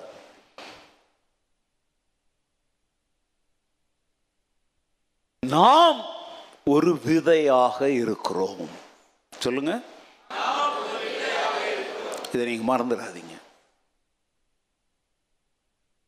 நம்முடைய தொழில், நம்முடைய வேலை, நம்முடைய குடும்பம், நம்முடைய பிள்ளைகள், நம்முடைய தாளந்துகள், நம்முடைய திறமைகள், நம்முடைய பணம், நம்முடைய சொத்து எல்லாமே ஒரு விதை தாங்க. என்னது? விதை. அதை விதைக்க வேண்டிய நேரத்தில், விதைக்க வேண்டிய காலத்தில், விதைக்க வேண்டிய நோக்கத்தோடு என்ன செய்யணும்? விதைக்கணும். என் வாழ்க்கையே ஒரு விதை தான். இப்போ நான் இன்னைக்கு உயிரோடு நிற்கிறேன் பார்த்தீங்களா, நான் ஒரு விதை. செத்து போனதுக்கப்புறம் நான் விதை கிடையாது. இன்னைக்கு பேசுகிற ஆரோக்கியம் எனக்கு இருக்குது. எவ்வளோ ஆரோக்கியம் இருக்குதோ அவ்வளோத்தை வச்சு பேசுகிறேன். நேரம் ஆகுங்கிறதுனால நான் விளக்கம் சொல்லலை. ஃபஸ்ட் சர்வீஸில் போய் கேட்டு பாருங்க, நான் இன்னைக்கு எந்த சூழ்நிலையில் இங்கே வந்து நின்று பிரசங்கம் பண்ணுறேன்றதை அதில் சொல்லியிருக்கிறேன். இப்போ என் மூக்கில் மூச்சு ஓடிட்டு இருக்கு பார்த்தீங்களாங்க, இதுதான் என் நேரம். This is my time. இந்த டைமில் நான் என்ன செய்யணுமோ அதை நான் செஞ்சு முடிச்சிடணும். நான் எப்போதுமே நான் கற்றுக் கொடுத்ததை நான் எப்போதும் கை கொள்கிறேன். ஹொமிலிட்டிக்ஸ், பிரசங்க கலை, பிரசங்க சாஸ்திரம்னு ஒன்று போதகர்களுக்கு கற்றுக் கொடுப்போம் பைபிள் ஸ்கூலில். நான் அப்போ அவங்களுக்கு என்ன சொல்லி தருவேன் தெரியுமா? சாக போகிற மக்கள் கூட்டத்துக்கு சாக போகிற ஒருத்தன் ஒரு செய்தி சொன்னால் அதை எவ்வளோ சீரியஸாக சொல்லுவான். அது இவ்வளோ காலம் சொன்ன போது யாருக்குமே புரியலைங்க.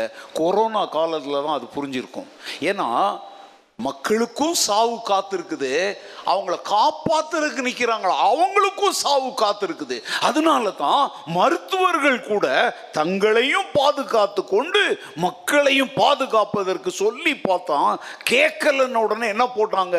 சட்டம் போட்டோம், தெருவையை அடைச்சோம், ரெட் அலர்ட் பண்ணோம், போலீஸை வச்சு அடித்தோம். செஞ்சானா? ஏன்?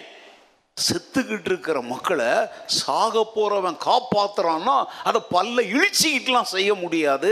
அதை சீரியஸா தான் செய்யணும். ஹல்லேலூயா. ஒரு பிரசங்கியாருங்கிறவன் யார் தெரியுமாங்க?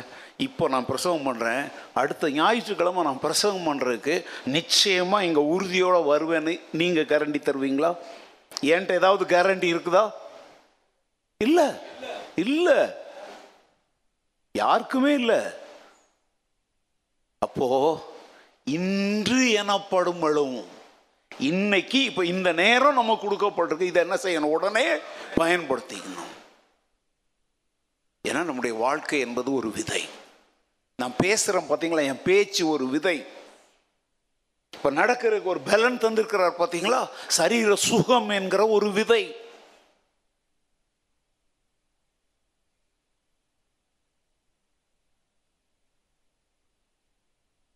விதைய ஒரு கண்ணாடி பாட்டிலில் அழகாக போட்டு அப்படியே வச்சுருந்தீங்கன்னா அது அப்படியே தான் இருக்கும். இந்த நவதானியங்கள்னு ஒன்று இருக்குது. அது ஒரு மூட நம்பிக்கை சிலர் வச்சுருக்குறாங்க.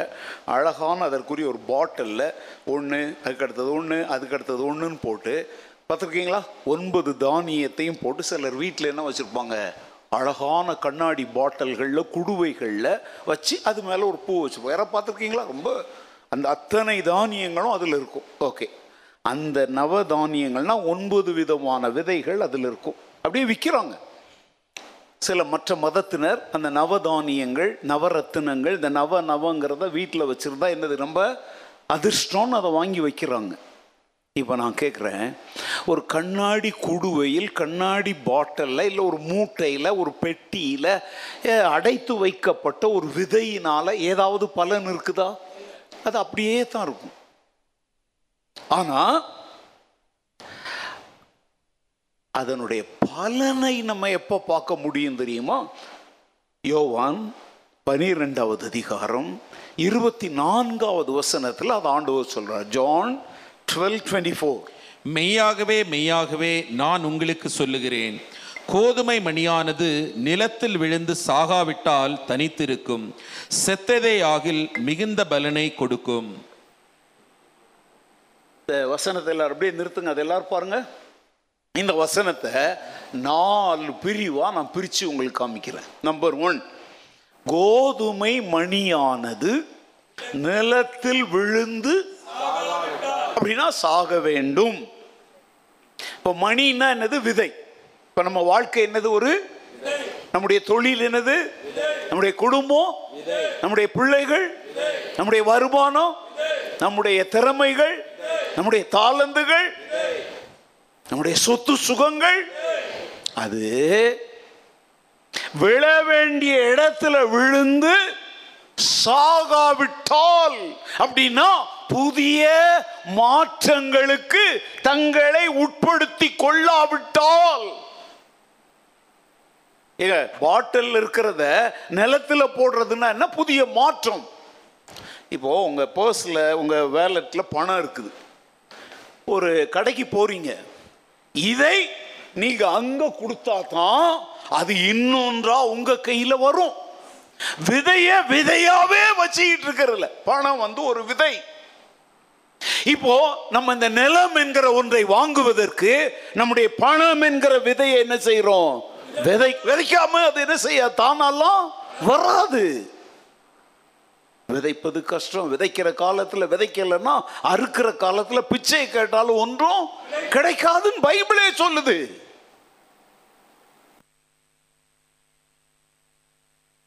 அந்த இடத்துல கவனிங்க, கோதுமை மணி எங்க விழணும் அப்படின்னா பாட்டில்ல, பெட்டியில, சாக்குல இருந்தது நிலம் என்கிற ஒரு தேவையில வந்து விழணும், மாறணும், புதிய இடம்.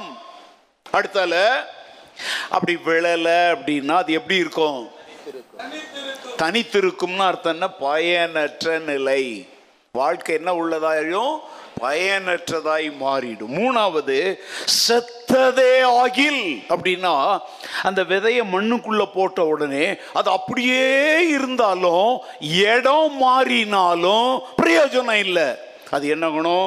அந்த ஈரப்பதம் அதுக்குள்ள பல இயற்கை மாற்றங்களை உருவாக்கி உள்ள இருக்கிற அந்த உயிரை மூளையாக என்ன செய்ய வைக்குது? மாற்றங்கள் நம்முடைய வாழ்க்கையில தேவை. நான் மாறவே மாட்டேன், நான் இருக்கிறபடியே இருப்பேன் அப்படின்னா நீ விதையாகவே இருந்தாலும் உன்னால ஆண்டவருக்கு எந்த களிமண்ணை குயவன் எப்படி வனைய வளைக்க விரும்புகிறானோ அப்படி வளைந்தாச்சும் அந்த மண்ணால பிரயோஜனம் இல்லைன்னா அந்த மண்ணை தூக்கி என்ன செய்ய வேண்டியதான்? இந்த கால விளையில நீ கத்தருடைய கத்தரின் தோட்டத்தில் பாடினீங்கல்ல, அப்போ தோட்டம்னு வந்தாலே அங்கே என்ன போடணும்? அந்த விதை வந்து என்ன செய்யணும்? பல பயாலஜிக்கல் மாற்றத்துக்குள்ளே வந்தால் தான் உள்ளேருந்து என்ன வரும்? செடி வெளியே வரும். அப்புறம் என்ன கொடுக்கும்? மிகுந்த அப்படின்னா கனியுள்ள வாழ்க்கை, வெற்றியுள்ள வாழ்க்கை. நாலு காரியங்களை இந்த வசனத்தில் ஆண்டவர் வைத்திருக்கிறார். வெற்றிக்கு மாற்றங்கள் தேவை. மாற்றங்களுக்கு நம்ம என்ன செய்யணும்? ஒப்பு கொடுக்கணும். அரசாங்க வேலையிலலாம் ஒரு ப்ரமோஷன் வந்தால் என்ன செய்வாங்க தெரியுமா? ட்ரான்ஸ்ஃபர். என்னது? ப்ரமோஷன் வந்தாலே என்னது? ட்ரான்ஸ்ஃபர். இல்லை, நான் ட்ரான்ஸ்ஃபரில் போகலை அப்படின்னா ஓகே, நீ கிளர்க்காக இருக்கிறியா, கிளர்க்காகவே இருந்துக்கோ. ப்ரமோஷன் வேணும்னா புதிய இடங்கள், புதிய சவால்களை சந்திக்க எப்படி இருக்கணும்? இந்த சபைக்கு ஒரு ப்ரமோஷன் தேவையா? ஆவிக்குரிய வாழ்க்கையில் ஒரு எலிவேஷன் எலிவேஷன் தேவையா? ஆண்டவர் ஓ வாழ்க்கையிலையும் என் வாழ்க்கையிலையும் என்ன என்ன மாற்றங்களை கொண்டு வர விரும்புகிறாரோ அந்த மாற்றங்களுக்கு உட்பட நீ எப்படி இருக்கணும்? தயாரா இருக்கணும்.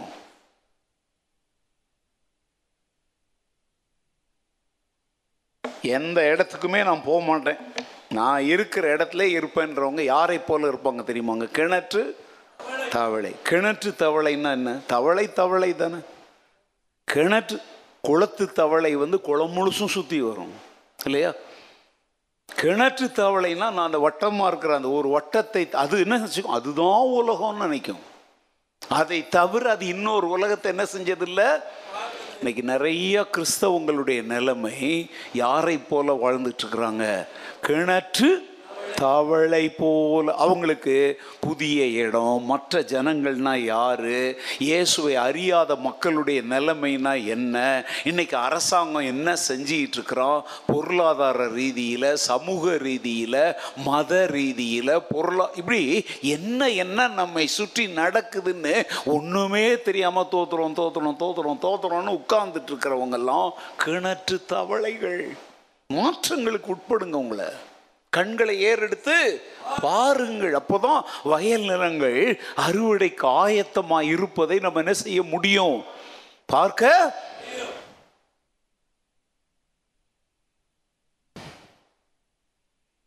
பல ஜனங்களோடு பழகி பல அனுபவங்களை பெறாதவர்கள் அரைகுடமாக தான் இருப்பாங்க. அவங்க நாலேஜ் வந்து ஒரு லிமிட்டடாக தான் இருக்கும். சுவிசேஷத்தை அறிவித்த அனுபவங்களை இப்போ எல்லாத்தையும் சொல்ல நேரம் இல்லை.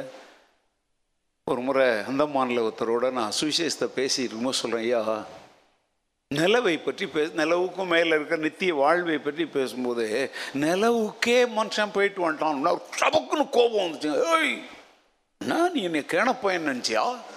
நான் என்ன தலையில் நான் கொண்டையா போட்டிருக்கிறேன்? நிலவுக்கு மனுஷன் போயிட்டான்னு என்னை ஏமாற்ற பார்க்குறியன்றார். என்ன சொல்லுவேன் நான்? நீங்க பாக்குறத பார்த்தா என்ன பாஸ்டர் இப்படி புருடா விடுறீங்க, நிலவுக்கு மனுஷன் அவன் அறுபத்தி அறுபதாப்பா எனக்கு தெரியல, சொல்லுங்க தெரிஞ்சவங்க சொல்லுங்க. நீல் ஆம்ஸ்ட்ராங் தான் முதல்ல கால் வச்சு, ஆனால் இறங்குனது வேற ஆள்.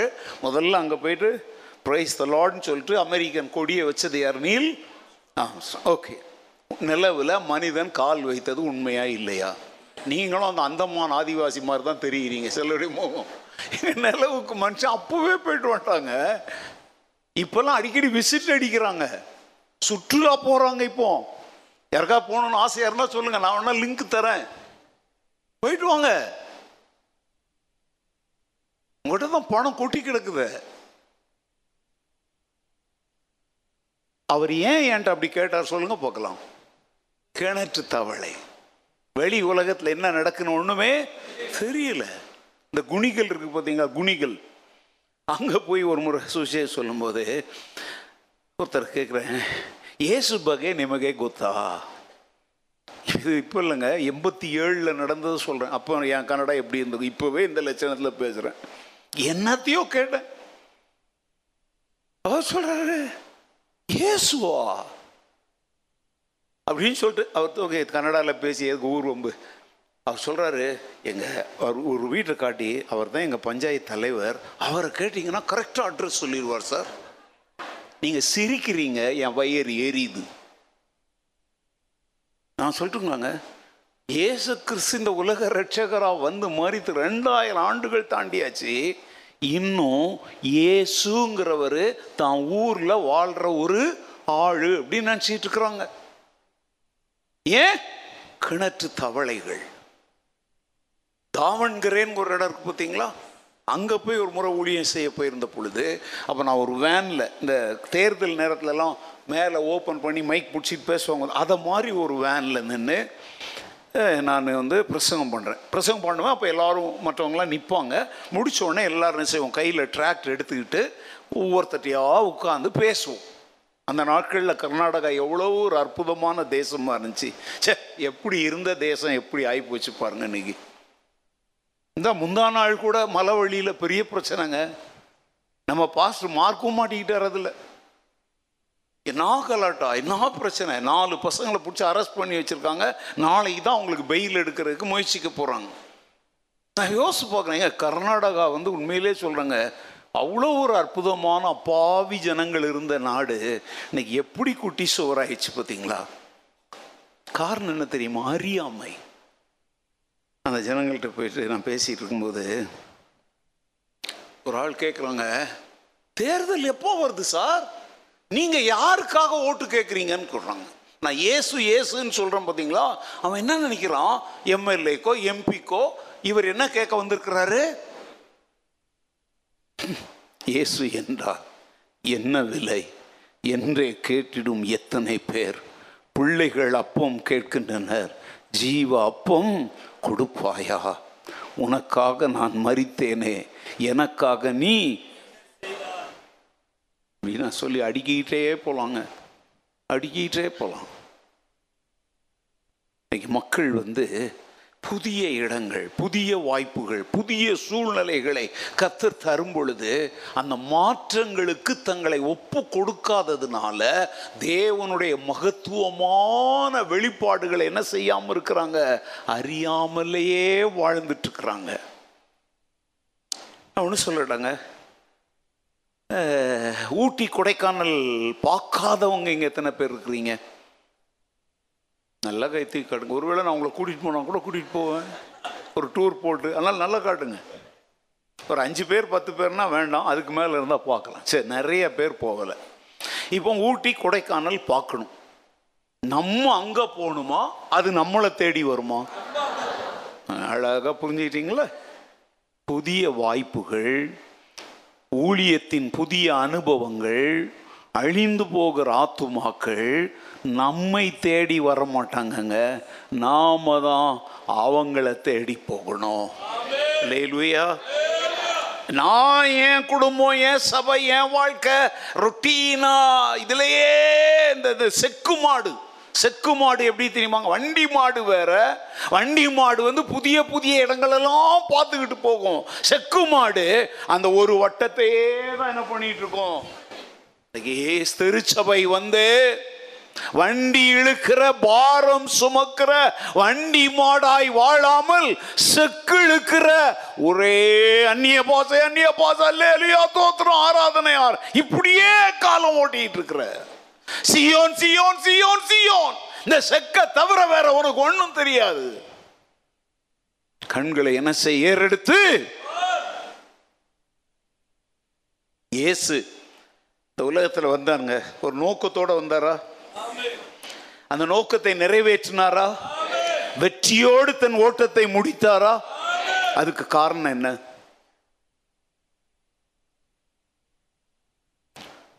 நித்தியானந்தா மாதிரி ஒரு பெட் சைஸுக்கு ஒரு சிங்காசனம் செஞ்சு அதில் இப்படி கை அப்படி வச்சுக்கிட்டு அப்படி கால் மேலே கால் போட்டுக்கிட்டு தங்க கிரீடம்லாம் தலையில் அணிஞ்சிக்கிட்டு ஒரு ஐம்பது கிலோ நகையை போட்டுக்கிட்டு இந்த பக்கம் பத்து பெண்கள் இப்படியே மயில் இறகால அப்படி வீசுறது, அப்படியே பத்து பெண்கள் தட்டு நிறைய பழங்களை கொண்டாந்து பார்க்குறீங்கல்ல, அந்த மாதிரி வாழ்ந்தாரா? பாரதேசியாய் வாழ்ந்தார். அவருக்குன்னு சொந்த வீடு இருந்துச்சா? பங்களா இருந்துச்சா? சொல்லுங்க. இன்னைக்கு தமிழ்நாட்டில் கிருபையின் உபதேசிகள் என்று சொல்லிக் கொள்ளுகிறவன் சொல்றான், இயேசு கிறிஸ்து பெரிய கோடீஸ்வரனாய் வாழ்ந்தார், அவருக்கு என்று பெரிய பெரியதெல்லாம் இருந்துச்சு என்னென்னவோ சொல்றோம். என்ன லூசு பசங்கன்னு தெரியலங்க. அதில் பார்த்தீங்கன்னா இங்கே என்ன போட்டிருப்பான் தெரியுமா, பைபிள் கால்ஸ்ன்னு வேற போட்டிருப்பான். என்ன பேர் அதுக்கு? உஷாராங்க. புருஷன் பொண்டாட்டி வந்திருக்காங்க, ரெண்டும் பேய் பிடிச்சதுங்க. இயேசு வந்து மேன்ஷன்ல, மேன்ஷன் என்ன தெரியுமாங்க, நீங்கள் மேன்ஷன் எங்கே பார்த்துருப்பீங்க, மைசூரில் கூட அரண்மனையை தான் பார்க்க, அதை விட பெருசு தான் மேன்ஷன், அதில் வாழ்ந்தாராம்.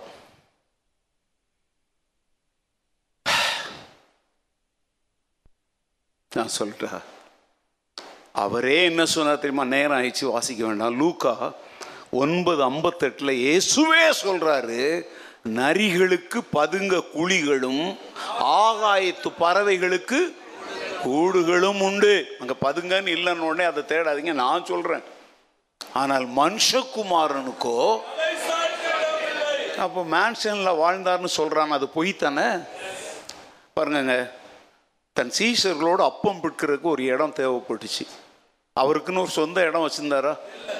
போங்க, வாடகை இல்லை, ஓசி.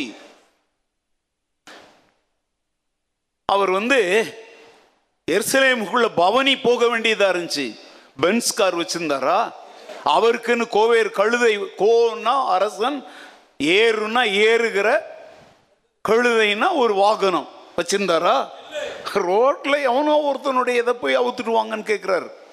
அப்போ எப்படி இந்த லூசுங்க செழிப்பை பத்தி பேசுறவங்க ஏசு அப்படி வாழ்ந்தார் இப்படி வாழ்ந்தார்னு, அவர் வந்து செல்வ செழிப்போடு வாழ்ந்தாராம்.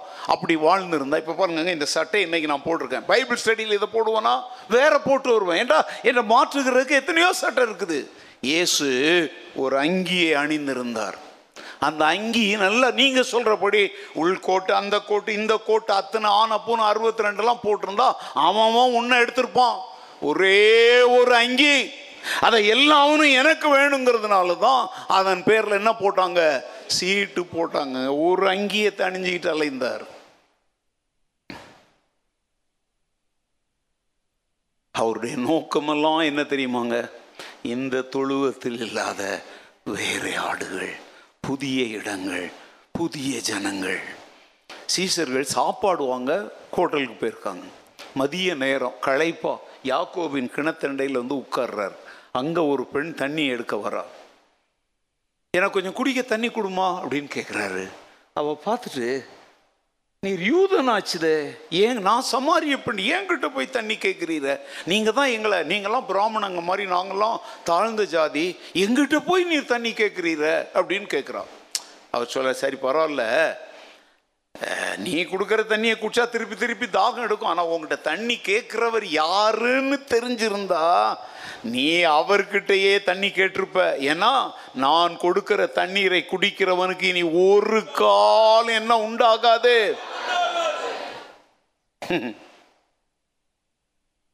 அப்போ சீசர்கள் வந்து, ஐயா அவர் பெண்ணுக்கிட்ட பேசுறதுக்கு ஆச்சரியப்பட்டு சாப்பிட வாங்கன்னு அவர் சொல்றாரு, நீங்கள் அறியாத ஒரு போஜனம் எனக்கு உண்டு, என்னை அனுப்பினவருடைய சித்தத்தின்படி செய்து அவருடைய கிரியையை நான் நிறைவேற்றி முடிப்பதே என்னுடைய, அது என்ன தெரியுமா, பாவிகளை ரட்சிக்க கிறிஸ்து இயேசு உலகத்தில் பாவியாகிய இந்த ஸ்திரியை ரட்சிப்புக்குள்ள கொண்டு வர்றது தான்ப்பா என் போஜனம். அல்லேலூயா. எங்க இப்படி வாழ்ந்தார் இயேசு. சாப்பாடை விட எது முக்கியம்? ஆத்துமா முக்கியம். அதே மாதிரி அவள் வாழ்க்கையை வெற்றிகரமாய் அவர் மீட்டெடுத்தாரா? அந்த ஊருக்கே அவளை ஒரு ஆசீர்வாத கருவியாய் மாற்றினாரா?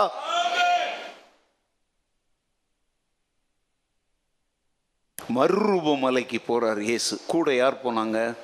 பேதுரு, யாக்கோபு.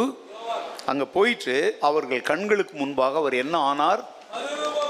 மறுரூபமானார். அங்க யார் வந்தாங்க?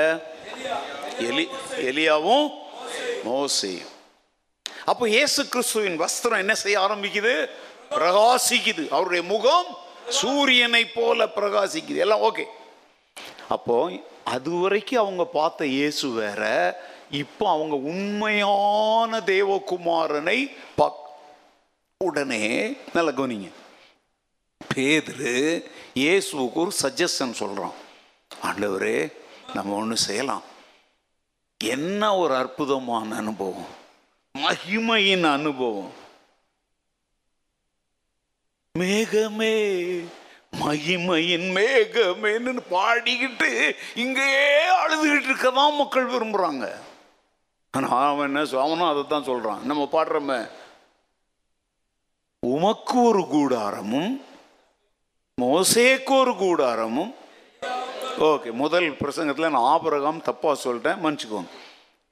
கரெக்டா கவனிங்க, மூணு பேருக்கு மூணு கூடாரம் போடலாம். சரி, அவங்க மூணு பேருக்கு கூடாரம் போட்டாச்சு. இவனுங்க மூணு பேர் எங்க போவோம்? அப்போ இவங்களுக்கும் மழை வெயில் வந்தா ஒரு கூடாரம் தேவை தானே. இல்லை, அவன் ரொம்ப சுயநலமில்லாதவன், அவன் தியாகி. தியாகி இல்லை முட்டாள், புத்திசாலி. அது எப்படின்னா காரிய பைத்தியம். அவன் என்ன மறைவாக சொல்கிறான் தெரியுமா, இயேசுவே உமக்கு ஒரு கூடாரம், அவங்க ரெண்டு பேர் கூடாரம் போட்டோன்னே எங்களுக்கெல்லாம் கூடாரம் வேண்டாம், நான் உம கூடாரத்துக்குள்ளே பூந்து கால் அமுக்கி விடுறேன், உமக்கு ஜூஸ் கொண்டு வரேன். ஆனால் இயேசு அவன் பேச்சை கேட்டுட்டு அப்படியே உட்காந்துட்டாரா? நீ முக்கி முக்கி அழுது முன்னூறு உபவாச ஜபம் நடத்தினாலும் அவர் செய்ய நினைத்தது எதுவோ அதுதான் நடக்கும். அல்லேலூயா. ஏன் தெரியுமா, வாங்க கீழே போகலாம் அப்படின்னு கூப்பிடுறாரு. மலையிலிருந்து அவர், இது மத்தேயு பதினேழாவது அதிகாரத்தில் இருக்குது, இது நீங்கள் வீட்டில் போய் வாசித்து பாருங்க. அவர் கீழே இறங்கி வர்றாருங்க. வரும்போது அங்கே ஒரே கூட்டமும் கூச்சலும் குழப்பமுமா இருக்குது. ஒரு பையன் கீழே கிடந்து கை காலை வெட்டி வெட்டி இழுக்கிறான், வாயில் நூற தள்ளி கிடக்குது. ஒருத்தன் ஓடி வந்து இயேசு காலில் விழுந்து, ஐயரே என் மகனுக்கு சின்ன வயசுல இருந்தே ஒரு வியாதி இருக்குது, ஒரு வாவி பிடிச்சிருக்குது, அவன் அப்பப்போ தண்ணியில கொண்டு போய் தள்ளிடும், நெருப்புல கொண்டு போய் தள்ளிடும், அவனை குணமாக்கும்படி உங்களுடைய சீசர் இடத்துல என்ன செஞ்சேன், கூட்டிட்டு வந்தேன், ஆனா அவங்களால என்ன செய்ய முடியல, குணமாக்க. நிர்மாணம் இறங்கி எங்களுக்காக ஏதாயிலும் செய்யக்கூடுமானால் செய்யும். இயேசு சொன்னவனங்க என்ன கூட்டிட்டு வா. அந்த பிசாசின் இடத்துல இருந்து அவன் என்ன செய்கிறார், விடுவே வைக்கிறார்.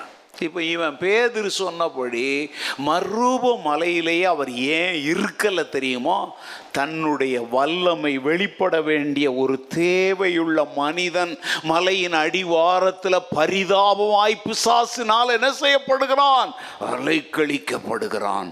புதிய அனுபவம், புதிய இடம், புதிய நபர்களை நோக்கி நான் செல்ல வேண்டும். மறுரூப மலை எனக்கு நிரந்தரம் அல்ல. நமக்கு எப்படி தெரியுமாங்க, ஜப கூடாரம், ஜப தோட்டம், ஜப பண்ணை, என்னென்னலாம் இருக்கோ அதே வருஷம் முழுச ரவுண்ட் அடிச்சு காலத்தை ஓட்டிடுவோம்.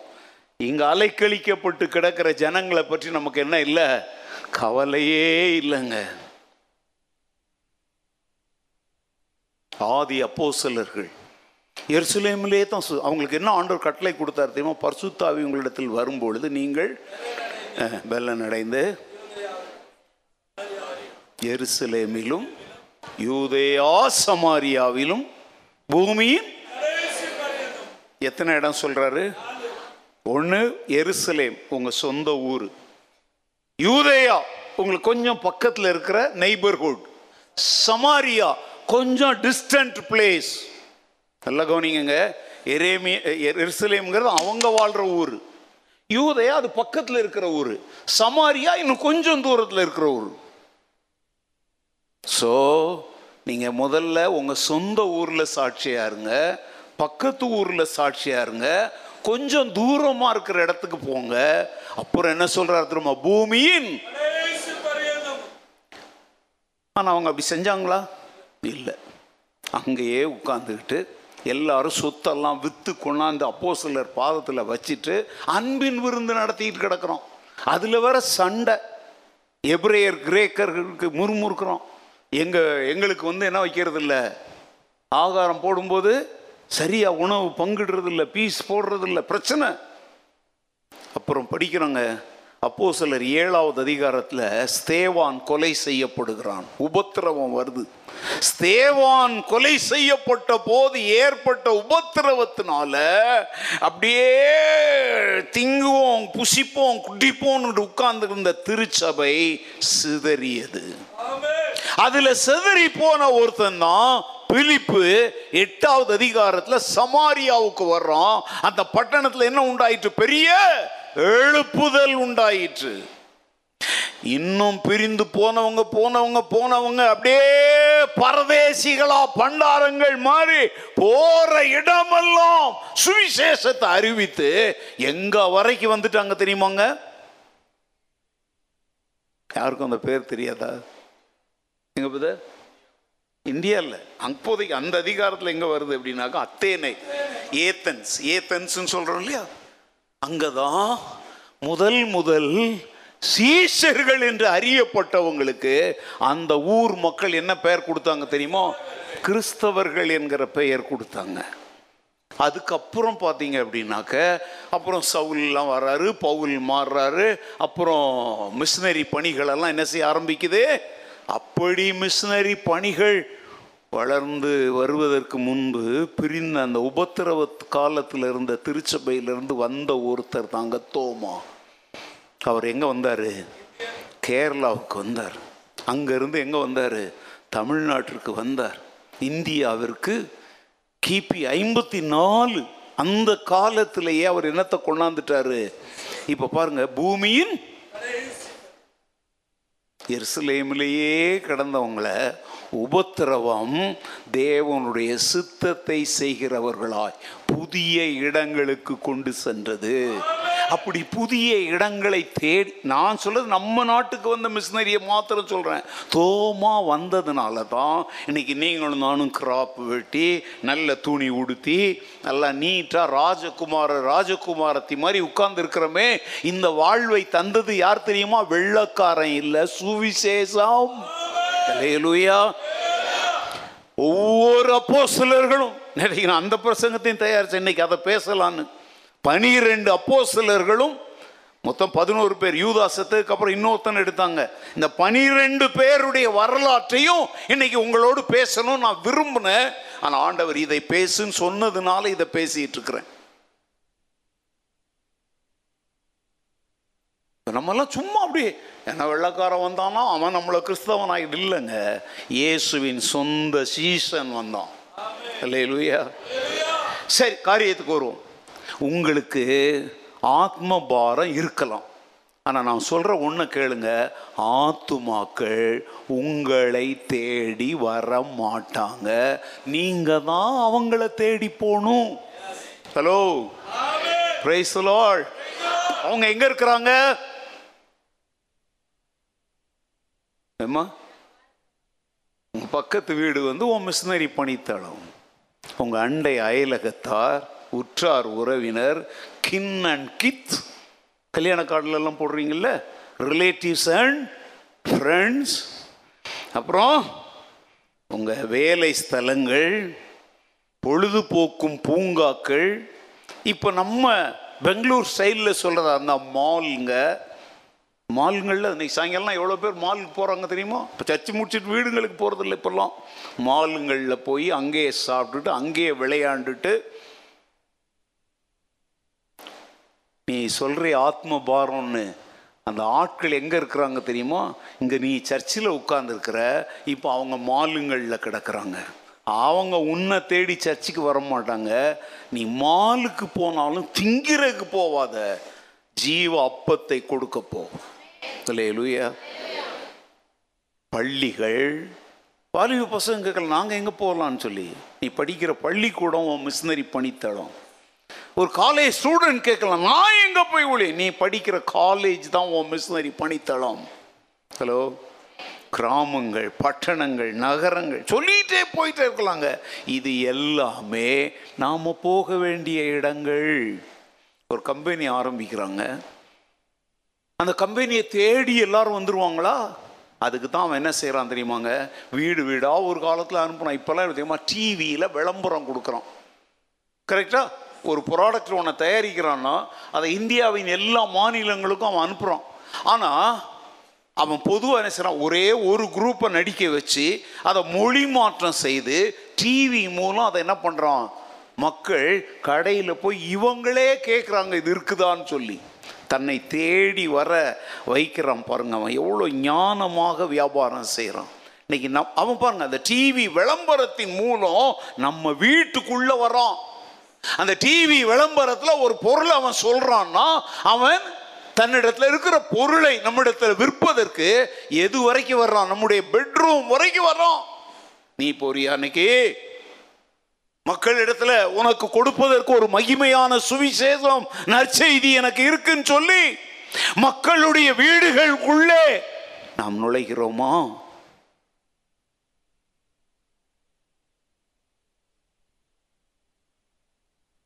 டிஎல் மூடி ஏற்கனவே சொன்னது நிறையா சொல்ல ஒன்று சொல்கிறேன். அவர் வாழ்க்கையில் ஒரு தீர்மானம் வச்சுருந்தார், ஒரு நாளில் ஒரு ஆத்துமாவுக்கு சுவிசேஷம் சொல்றது இல்லை, கிறிஸ்துவுக்குள் அவன் என்ன செய்யணும், வழி நடத்தாம தூங்க மாட்டேன் அப்படின்னு ஒரு தீர்மானம் பண்ணியிருந்தார். அதே மாதிரி செஞ்சுக்கிட்டே இருந்தார். ஒரு நாள் மழையும் குளிரும் பனியும் அப்படியே ரொம்ப டிஸ்டர்பன்ஸான கிளைமேட்டாக இருந்துச்சு. அவரால் ஒரு மனிதனை தேடி கிறிஸ்துவுக்குள்ள அவன் என்ன செய்ய முடியலை, வழி நடத்த. சாயங்காலம் ஆச்சு, ராத்திரி ஆச்சு, பத்து மணி ஆச்சு, ஒருத்தனை கிறிஸ்துவுக்குள்ளே வழி நடத்த முடியலை அவரால். இப்போ அவருடைய தீர்மானம் என்ன, ஒருத்தனை வழி நடத்தாமல் என்ன செய்ய மாட்டேன். அப்போ அவர் யோசித்தார். அந்த பட்டணத்தில் ஒரு சினிமா கொட்டகை இருந்துச்சு.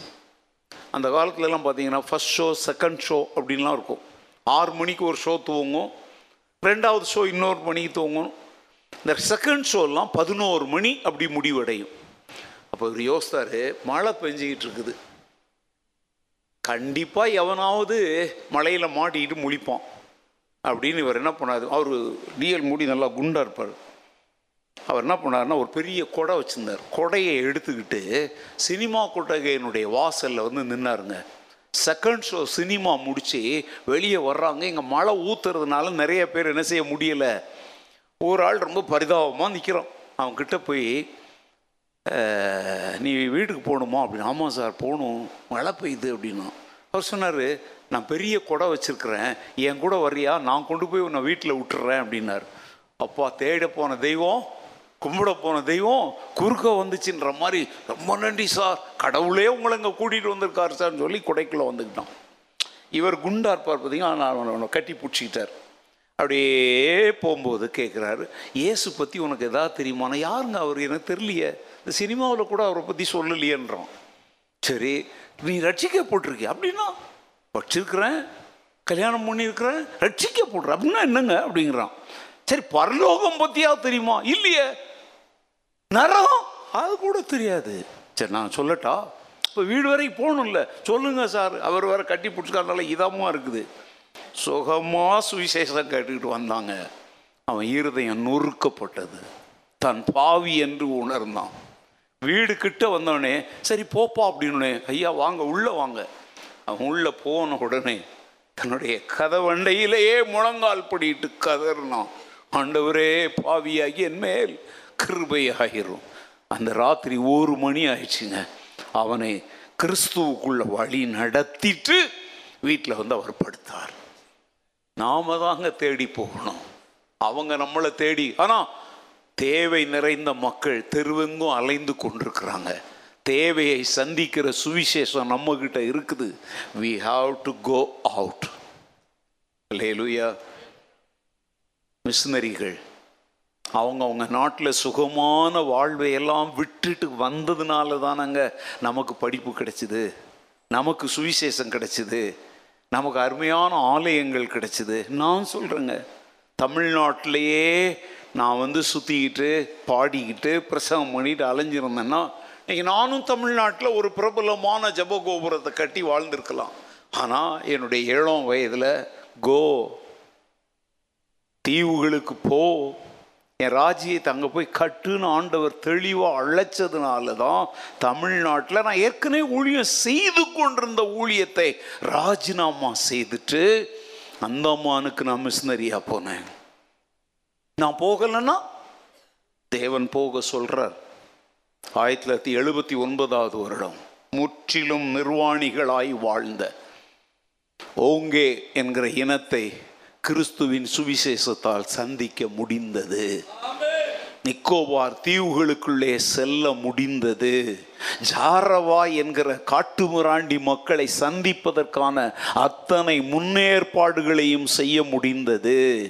இந்தியாவின் கடைசி முனை என்று சொல்லப்படுகிற பிக் மில்லியன் பாயிண்ட் என்கிற இடம் வரைக்கும் பயணம் செய்து அங்க வந்து சபையை கட்டி திறந்து வைக்கவும் ஆண்டவர் உதவி செய்தார். அல்லேலூயா. அப்போ நான் வந்து நீங்கள் பார்த்துப்பீங்க, அந்த நாற்பதாவது ஆண்டில் ஒரு இடத்துல நான் அப்படி பைபிளை இப்படி வச்சுக்கிட்டு அப்படி கிராப்லாம் அப்படி பண்ணுவேன். அந்த தீவில் நல்லா கவனிங்க, கிறிஸ்தவர்கள் இல்லாத தீவு. அங்கே எல்லாருக்கும் சேர்த்து ஒரு சர்ச்சை ஒரு ஓப் மரத்தில் செஞ்சோம். அந்த சபையை நான் தான் ஓப்பன் பண்ணி வச்சேன்.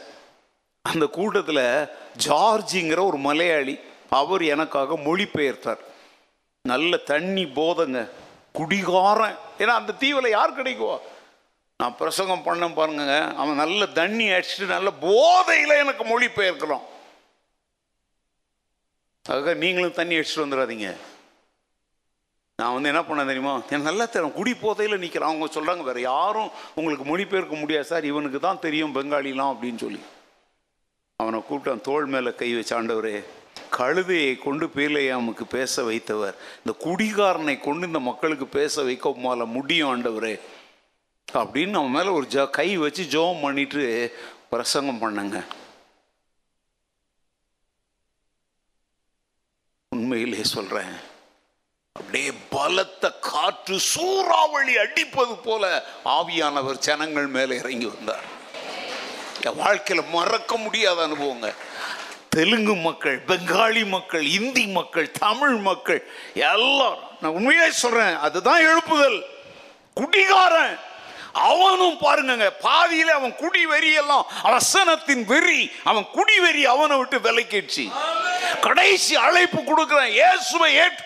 கூட்டமே முழங்கால் படிக்கிட்டது. முதல்ல இந்த மொழிபெயர்த்தவன் முழங்கால் படிக்கிட்டான். அல்லேலூயா. இன்னைக்கு நான் சொல்றேங்க, புனிதன் அப்படின்னு ஒரு பாஸ்டர் நீங்க யாராவது ஆன்லைன்ல பார்த்துக்கலாம், நீங்க வந்து நெட்ல ஃபேஸ்புக்லாம், நல்ல அழகான எழுத்தாளர். அவர் என்னை எப்படி அடையாளம் கண்டுபிடிச்சான்னு தெரியலங்க. சமீபத்தில் என்னுடைய ஃபேஸ்புக்கெல்லாம் பார்த்துட்டு அவர் எனக்கு ஒரு கால் பண்ணார் அப்படின்னு சொல்லிட்டு, அவர் அந்த ஃபோட்டோங்க நான் வச்சுருக்கிற அதே ஃபோட்டோவை எனக்கு அனுப்புனார். இந்த ஃபோட்டோவை ஞாபகம், நான் அப்படியே அசந்துட்டேன். ஐயோ, நான் இருபத்தோரு வயசு எனக்கு அப்போ. எத்தனை வயசு? இருபத்தி ஓரு வயசில் அந்த தீவில். அதாங்க இந்தியாவுடைய கடைசி, அதுக்கப்புறம் பர்மா. பிக்மில்லியன் பாயிண்ட்ங்கிற கடல் கல் மேலே ஏறி நின்று பர்மாவுக்காக ஜெபம் பண்ணிட்டு வந்தாங்க. நான் அவர் சொன்னார், ஐயா, அந்த தீவில் நீங்கள் ஒரு ஆலயம் திறந்து வச்சிங்க, உங்களுக்கு ஒரு குடிகார மொழிபெயர் தான். அந்த கூட்டத்தில் இயேசுவை ஏற்றுக்கொள்ளுகிறவங்க கரங்களை உயர்த்தி முன்னால வாங்கன்னு சொன்னீங்களே, பதிமூணு வயது சிறுவனாக நான் கை உயர்த்தி முன்னால வந்தேன். நீங்க என் தலை மேல கை வச்சு ஜெபிச்சிங்க. இன்னைக்கு சேலம் மாவட்டம் அந்த இடங்கள்ல இருக்கிற வட்டார போதகர்களுக்கெல்லாம் நான் ஒரு தலைவனாக இருக்கிறேன். கர்த்தர் அந்த தீவில் இருந்தவரை பதிமூணு வயசு பையனா அந்த கூட்டத்தில் அவர் ரட்சிக்கப்பட்டிருக்கிறாருங்க. இன்னைக்கு வந்து சேலம் மாவட்டம், அது பக்கத்தில் ரெண்டு மூணு மாவட்டங்களுடைய திருச்சபை போதகர்களுக்கான தலைவராக இருக்கிறார். நல்ல அவர் சொல்றாரு, அந்த நாட்கள் இவ்வளோ காலமும் நீங்க எங்க போனீங்கன்னு நான் தேடிட்டு இருந்தேன், ஆனா இன்னைக்கு ஃபேஸ்புக்கில் நான் உங்களை கண்டுபிடிச்சிட்டேன். இப்போ என்கிட்ட ஒரு டைம் கேட்டிருக்கிறாரு, நான் உங்களை நேரில் பார்க்க ஆசையா இருக்கிறேன், ஒரு நாள் எனக்கு கொடுங்க. காலையில் வந்துட்டு நான் பெங்களூர்ல உங்களோட இருந்துட்டு சாயங்காலம் திரும்பி போயிடுறேன்னு சொல்லி ஒரு அருமையான, எத்தனை பேருங்க, அவர் ஒருத்தர் முகத்தை பார்த்து அடையாளம் கண்டுபிடிச்சி சொன்னார். நான் எதுக்கு இதை சொல்றேன் தெரியுமாங்க, நான் தமிழ்நாட்டு சுக வாழ்வையே தேடிட்டு இருந்திருந்தேன்னா அந்தமான்லயே போய் போர்ட் பிளேயர்ங்கிற ஹெட் குவார்டர்லயே சொகுசான வாழ்ன்னா வாழ்ந்திருக்கலாம். ஆனா பயணம் செய்து பயணம் செய்து அந்தமானுடைய கடைசி தீவு வரைக்கும் கால் வச்சதுனால தான் எழுப்புதல் ஆரம்பித்தது. அல்லேலூயா. போவோங்க, சும்மா இங்கேயே யூடியூப்பில், வாட்ஸ்அப்பில், அதில் இதில் இன்னொருத்தன் இதை திருடி காப்பி பண்ணி அதை போட்டுடி இதை போட்டு ஊழியம் செஞ்சு ஏமாத்திக்கிட்டு இருக்காதீங்க. Go reach the new people group. சந்திக்கப்படாதோரை சந்திப்போம், சுவிசேஷம் அறிவிக்கப்படாதோருக்கு அறிவிப்போம், உபதேசம் கேட்காதவர்களுக்கு உபதேசத்தை நீங்கள் சொல்ல, நீங்கள் கேட்ட உபதேசத்தை சொன்னாலே போதுங்க. இல்லையா? இயேசு காண்பிக்கும் இடங்களுக்கு போகிறவங்க தாங்க இயற்கைக்கு மேலான அனுபவங்களை அடைய முடியும். ஓகே, முடிக்க போகிறேன் சொல்கிறேன். ஆபிரகாம் பார்த்தாண்டு சொன்னார், நான் காண்பிக்க, நான் ஜனம் சொந்தம் பந்தம் எல்லாத்தையும் விட்டுட்டு நான் காண்பிக்கிற தேசத்துக்கு போன்னு சொன்னாரா? போனானா? ஆசீர்வதித்தாரா? இந்த உலகத்தில் உள்ள அத்தனை மக்கள் கூட்டங்களுக்கும் அவன் சந்ததி மூலம் ஆசீர்வாதம் வந்துச்சா? இன்னைக்கும் விசுவாசிகளின் தகப்பன் என்று அழைக்கப்படுகிறாரா? போறவங்க தாங்க பெருமை அடைய முடியும். பெருமைன்னா நான் சொல்றது பிரைட் இல்லை, ஹானர். சரி, யோசேப்பு அப்பா வீட்டை விட்டு பிரிக்கப்பட்டான், காட்டுக்குள்ளே போகிறான், கிணத்துக்குள்ளே போட்டாங்க, அடிமையாக விற்றாங்க, சிறைச்சாலையில் கிடந்தான். இந்த மாற்றங்கள், இந்த புதிய அனுபவங்களை எல்லாம் யோசேப்பு ஏற்றுக்கொண்டானா? சிறைச்சாலையில் கிடந்த அவனை சிங்காசனத்திற்கு உயர்த்தி தேசங்களை வாழ வைக்கிற மனிதனாய் மாற்றினாரா? சபிக்கப்பட்ட இனமாகிய மோவாபிய பெண்ணாகிய ரூத் யூத பெண்ணாகிய நகோமியை பார்த்து திரும்பி போன் என்ற சொல்லாதீங்க, நான் போக மாட்டேன், உங்க பின்னாடி தான் வருவேன், நீங்க ஆராதிக்கிற யெகோவா தெய்வத்தை நான் ஆராதிப்பேன், நீங்க சாப்பிட்ற சாப்பாட்டை சாப்பிடுவேன், உங்க ஜனம்தான் ஏன் ஜனம், நீங்க படுத்துக்கிற இடத்துல நானும் படுத்துக்குவேன்னு சொல்லி விடாப்பிடியாக புதிய இடங்கள் புதிய அனுபவம் நோக்கி வந்த அந்த ரூத்தை ஆண்டவர் அட்ரஸ் இல்லாம ஆக்குனாரா? தான் அட்ரஸ்ல தன்னோடைய சேர்த்துக்கிட்டாரா? அந்த ரூத்தின் வயிற்றின் வழியாய் வந்த தாவீதின் குமாரன் என்று அழைக்கப்படுகிறார் இயேசு. அப்படியே நான் சொல்லிக்கிட்டே போகலாங்க. புதிய அனுபவங்கள், புதிய சவால்களுக்கு யார் தங்களை ஒப்பு கொடுக்கிறார்களோ அவர்களை ஆண்டவர் சரித்திரத்தில் எழுதி வைக்கிறார். நான் அடிக்கடி ஒரு வார்த்தை சொல்லுவேன், நம்மெல்லாம் பாடுறோம் இல்லை, சரித்திரம் படைப்போம் வாருங்கள் சரித்திர நாயகன் முன் செல்கிறார். நான் அப்போல்லாம் அப்படி சொல்லுவேன், சரித்திரம் படிக்கிறவங்களா நம்ம இருக்கக்கூடாது, சரித்திரம் படைக்கிறவர்களாக இருக்க வேண்டும். இப்போ நான் பைபிள்லேருந்து இவ்வளோ சொன்னேன் தெரியுமோ, இதெல்லாம் என்ன தெரியுமோ, சரித்திரம் படிச்சிங்க. இப்போ நீங்கள் போக போகிறீங்க தெரியுமோ, படித்ததை படைக்கிறவங்களா நீங்க மாறணும். நான் ஆபிரகாமை போல வருகிறேன் ஆண்டவரே, நான் யோசேப்பை போல புதிய மாற்றங்களுக்கு வருகிறேன், ரூத்தை போல புதிய மாற்றங்களுக்கு நான் வருகிறேன். கோதுமை மணியாய் நிலத்தில் விழுந்து செத்து என் உரு அழிந்து புதிய ஒன்று உருவாகுவதற்கு ஒரு சரித்திரம் படைக்க இதோ இந்த மத்தியான வேளையில நான் வருகிறேன் சொல்ல இங்க யாராவது இருக்கிறீங்களா? எல்லாரும் எழுந்து நிற்போம், கண்களை மூடி ஒரு அர்ப்பணிப்பின் ஜெபத்தோடு நாம் கடந்து செல்வோம். எல்லார் கண்களை மூடுவோம். ஹல்லேலூயா, ஸ்தோத்திரம் ஆண்டவரே, thank you Lord. ஆண்டவரே கால் வேளையில் ஆண்டவரே நீர் எங்களோடு இடைப்பட்டதற்காக உமக்கு ஸ்தோத்திரம் ஆண்டவரே. எல்லாரும் வாய்களை திறந்து நம்ம ஆண்டவருக்கு நன்றி செலுத்துவோம். இந்த கால வேளையிலே தேவன் நம்மை அழைத்திருக்கிறார். அவருடைய ஊழியத்திற்காக தாயின் கருவிலே உருவாவதற்கு முன்பாகவே நம் யாவரையும் அவர் பெயர் சொல்லி ஒரு நோக்கத்திற்காக அழைத்திருக்கிறார். ஒரு நோக்கத்திற்காக நம்ம இந்த பூமியில் வைத்திருக்கிறார். நமக்கு கொடுக்கப்பட்டிருக்கிற ஜீவன், நமக்கு கொடுக்கப்பட்டிருக்கிற பொருளாதாரத்தின் ஆசீர்வாதங்கள், நமக்கு கொடுக்கப்பட்டிருக்கிற நம்முடைய கரங்கள் இருக்கிற ஒவ்வொன்றுமே ஒரு நோக்கத்திற்காக கொடுக்கப்பட்டது. கால வேளையில் ஆண்டவரே எங்களை ஒப்பு கொடுக்கிறோம் ஆண்டவரே.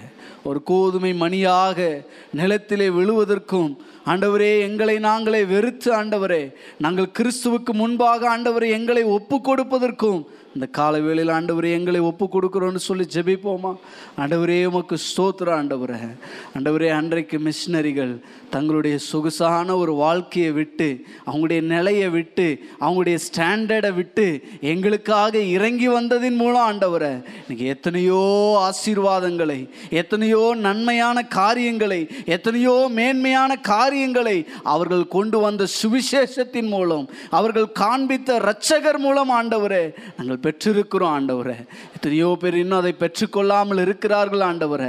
அதை எல்லாருக்கும் ஆண்டவரே சுவிசேஷ பாரத்தை நீர் எங்களுக்கு தந்து சுவிசேஷத்தை சுமந்து செல்லக்கூடிய ஒரு வாகனங்களாக தேவன் நீர் எங்களை பயன்படுத்தி கொள்ளுங்க ஆண்டவரே. ஆமாம் ஆண்டவரே, சுவிசேஷ பாரம் ஒன்றே எங்களுடைய சுமையாக மாறட்டும் ஆண்டவரே. சுவிசேஷமே எங்களுடைய வாழ்க்கையின் மையப்பகுதியாக மாறட்டும் ஆண்டவரே. எங்களுடைய எண்ணம் ஏக்கம் எல்லாமே கிறிஸ்துவை குறித்து பேசுவதாக, கிறிஸ்துவை குறித்து சிந்திப்பதாக, கிறிஸ்துவை குறித்து சொல்லுவதாக, கிறிஸ்துவுக்காக அது வாழுவதாக, கிறிஸ்துவுக்காக தேவைப்படுகிற இடங்களிலே மறிப்பதற்கும் ஆண்டவரே எங்களை நாங்கள் ஒப்பு கொடுக்கிறோம் ஆண்டவரே. ஆண்டவரே இந்த வேளையிலே கல்வாரி சிலுவையிலே நீர் எங்களுக்காக ஒரு கோதுமை மணியாக மரித்ததின் மூலம்தான் ஆண்டவரே இன்னைக்கு நாங்கள் மனிதர்களாக ரட்சிக்கப்பட்டவர்களாக மீட்கப்பட்டவர்களாக இருக்கிறோம். ஆண்டவரே நம் இயேசு என்றால் என்ன விலை என்று கேட்கிற இந்த உலகத்தில் தான் நாங்கள் வாழ்ந்து கொண்டிருக்கிறோம். ஆண்டவரே ஆண்டவரே எங்கள் கண்களை நாங்கள் ஏறெடுத்து பார்த்து இயேசு என்றால் என்ன விலை என்று கேட்கிற ஒவ்வொருவருக்கும் ஆண்டவரே எங்களுடைய சுவிசேஷத்தை நாங்கள் ஏற்றுக்கொண்ட நாங்கள் பெற்றுக்கொண்ட நாங்கள் அறிந்து கொண்ட இரட்சகரை நாங்கள் ஆண்டவரை சுவிசேஷமாக பிரசங்கிப்பதற்கு எங்களுக்கு உதவி செய்யுங்க. ஆண்டவரை ஏதோ ஒரு விதத்திலே ஆண்டவரை கிறிஸ்துவ அண்டையிலே அவர்களை அழைத்து கொண்டு வருவதற்கு எங்களை ஒப்புக் கொடுக்கிறோம். ஆண்டவரை நீர் எங்களை ஒரு கருவியாக பயன்படுத்துங்க. ஆண்டவரை ஆண்டவரே உம்முடைய கரத்தில் இருக்கும் இசை கருவியை போல எங்களை நாங்கள் ஒப்புக் கொடுக்கிறோம். ஆண்டவரை உமக்கு சித்தமானபடி ஆண்டவரை நீர் எப்படி பயன்படுத்த விருப்பமுள்ளவராக இருக்கிறீரோ அப்படியே எங்களை நீர் பயன்படுத்துவீராக. ஆண்டவரை நாங்கள் மாற்றங்களுக்கு எங்களை ஒப்புக் கொடுக்கிறோம். ஆண்டவரை அந்த மாற்றத்தின் வழியாய் கடந்து செல்வதற்கும் அந்த மாற்றத்தை ஏற்றுக்கொள்வதற்கும் அந்த மாற்றத்தை சந்திப்பதற்கும் ஒரு ஆயத்தத்தை தேவனீர் எங்களுக்கு தர வேண்டும் என்று சொல்லி உம்முடைய பாதத்தில் ஒப்புக் கொடுக்கிறோம். தொடர்ந்து ஒப்புக் கொடுத்து ஜெபித்த ஒவ்வொரு பிள்ளைகளையும் உங்கள் கரத்துக்குள்ளே ஒப்புக் கொடுக்கிறோம். ஐயா நீர் தாமே சிறந்தவராயிருந்து தலைவராயிருந்து அவர்களை ஆளுகை செய்யுங்க. தலைவரை அறிவிப்பதற்கான ஒரு தொண்டர்களாக ஒரு பிரதிநிதிகளாக உம்முடைய ஆண்டவரே நாங்கள் ஒரு ஆண்டவரே மத்தியஸ்த ஊழியத்தை நாங்கள் செய்வதற்கு நீர் எங்களுக்கு உதவி செய்துள்ளபடி ஜெபிக்கிறோம். தொடர்ந்து ஆசீர்வதித்து வழி நடத்தும் இரட்சகரும் மீட்பரும் ராஜாவுமாயிருக்கிற இயேசு கிறிஸ்துவின் நல்ல நாமத்தில் வேண்டிக் கொள்கிறோம் ஜீவனுள்ள பிதாவே. என் ஆத்துமாவே கர்த்தரே ஸ்தோத்ரி, முழுவலுடைய பரிசுத்த நாமத்தை ஸ்தோத்ரி. நாத்துமாவே கர்த்தரே ஸ்தோத்ரி, கர்த்தர் செய்த சகல உபகாரம் என்றென்றும் மறவாதே.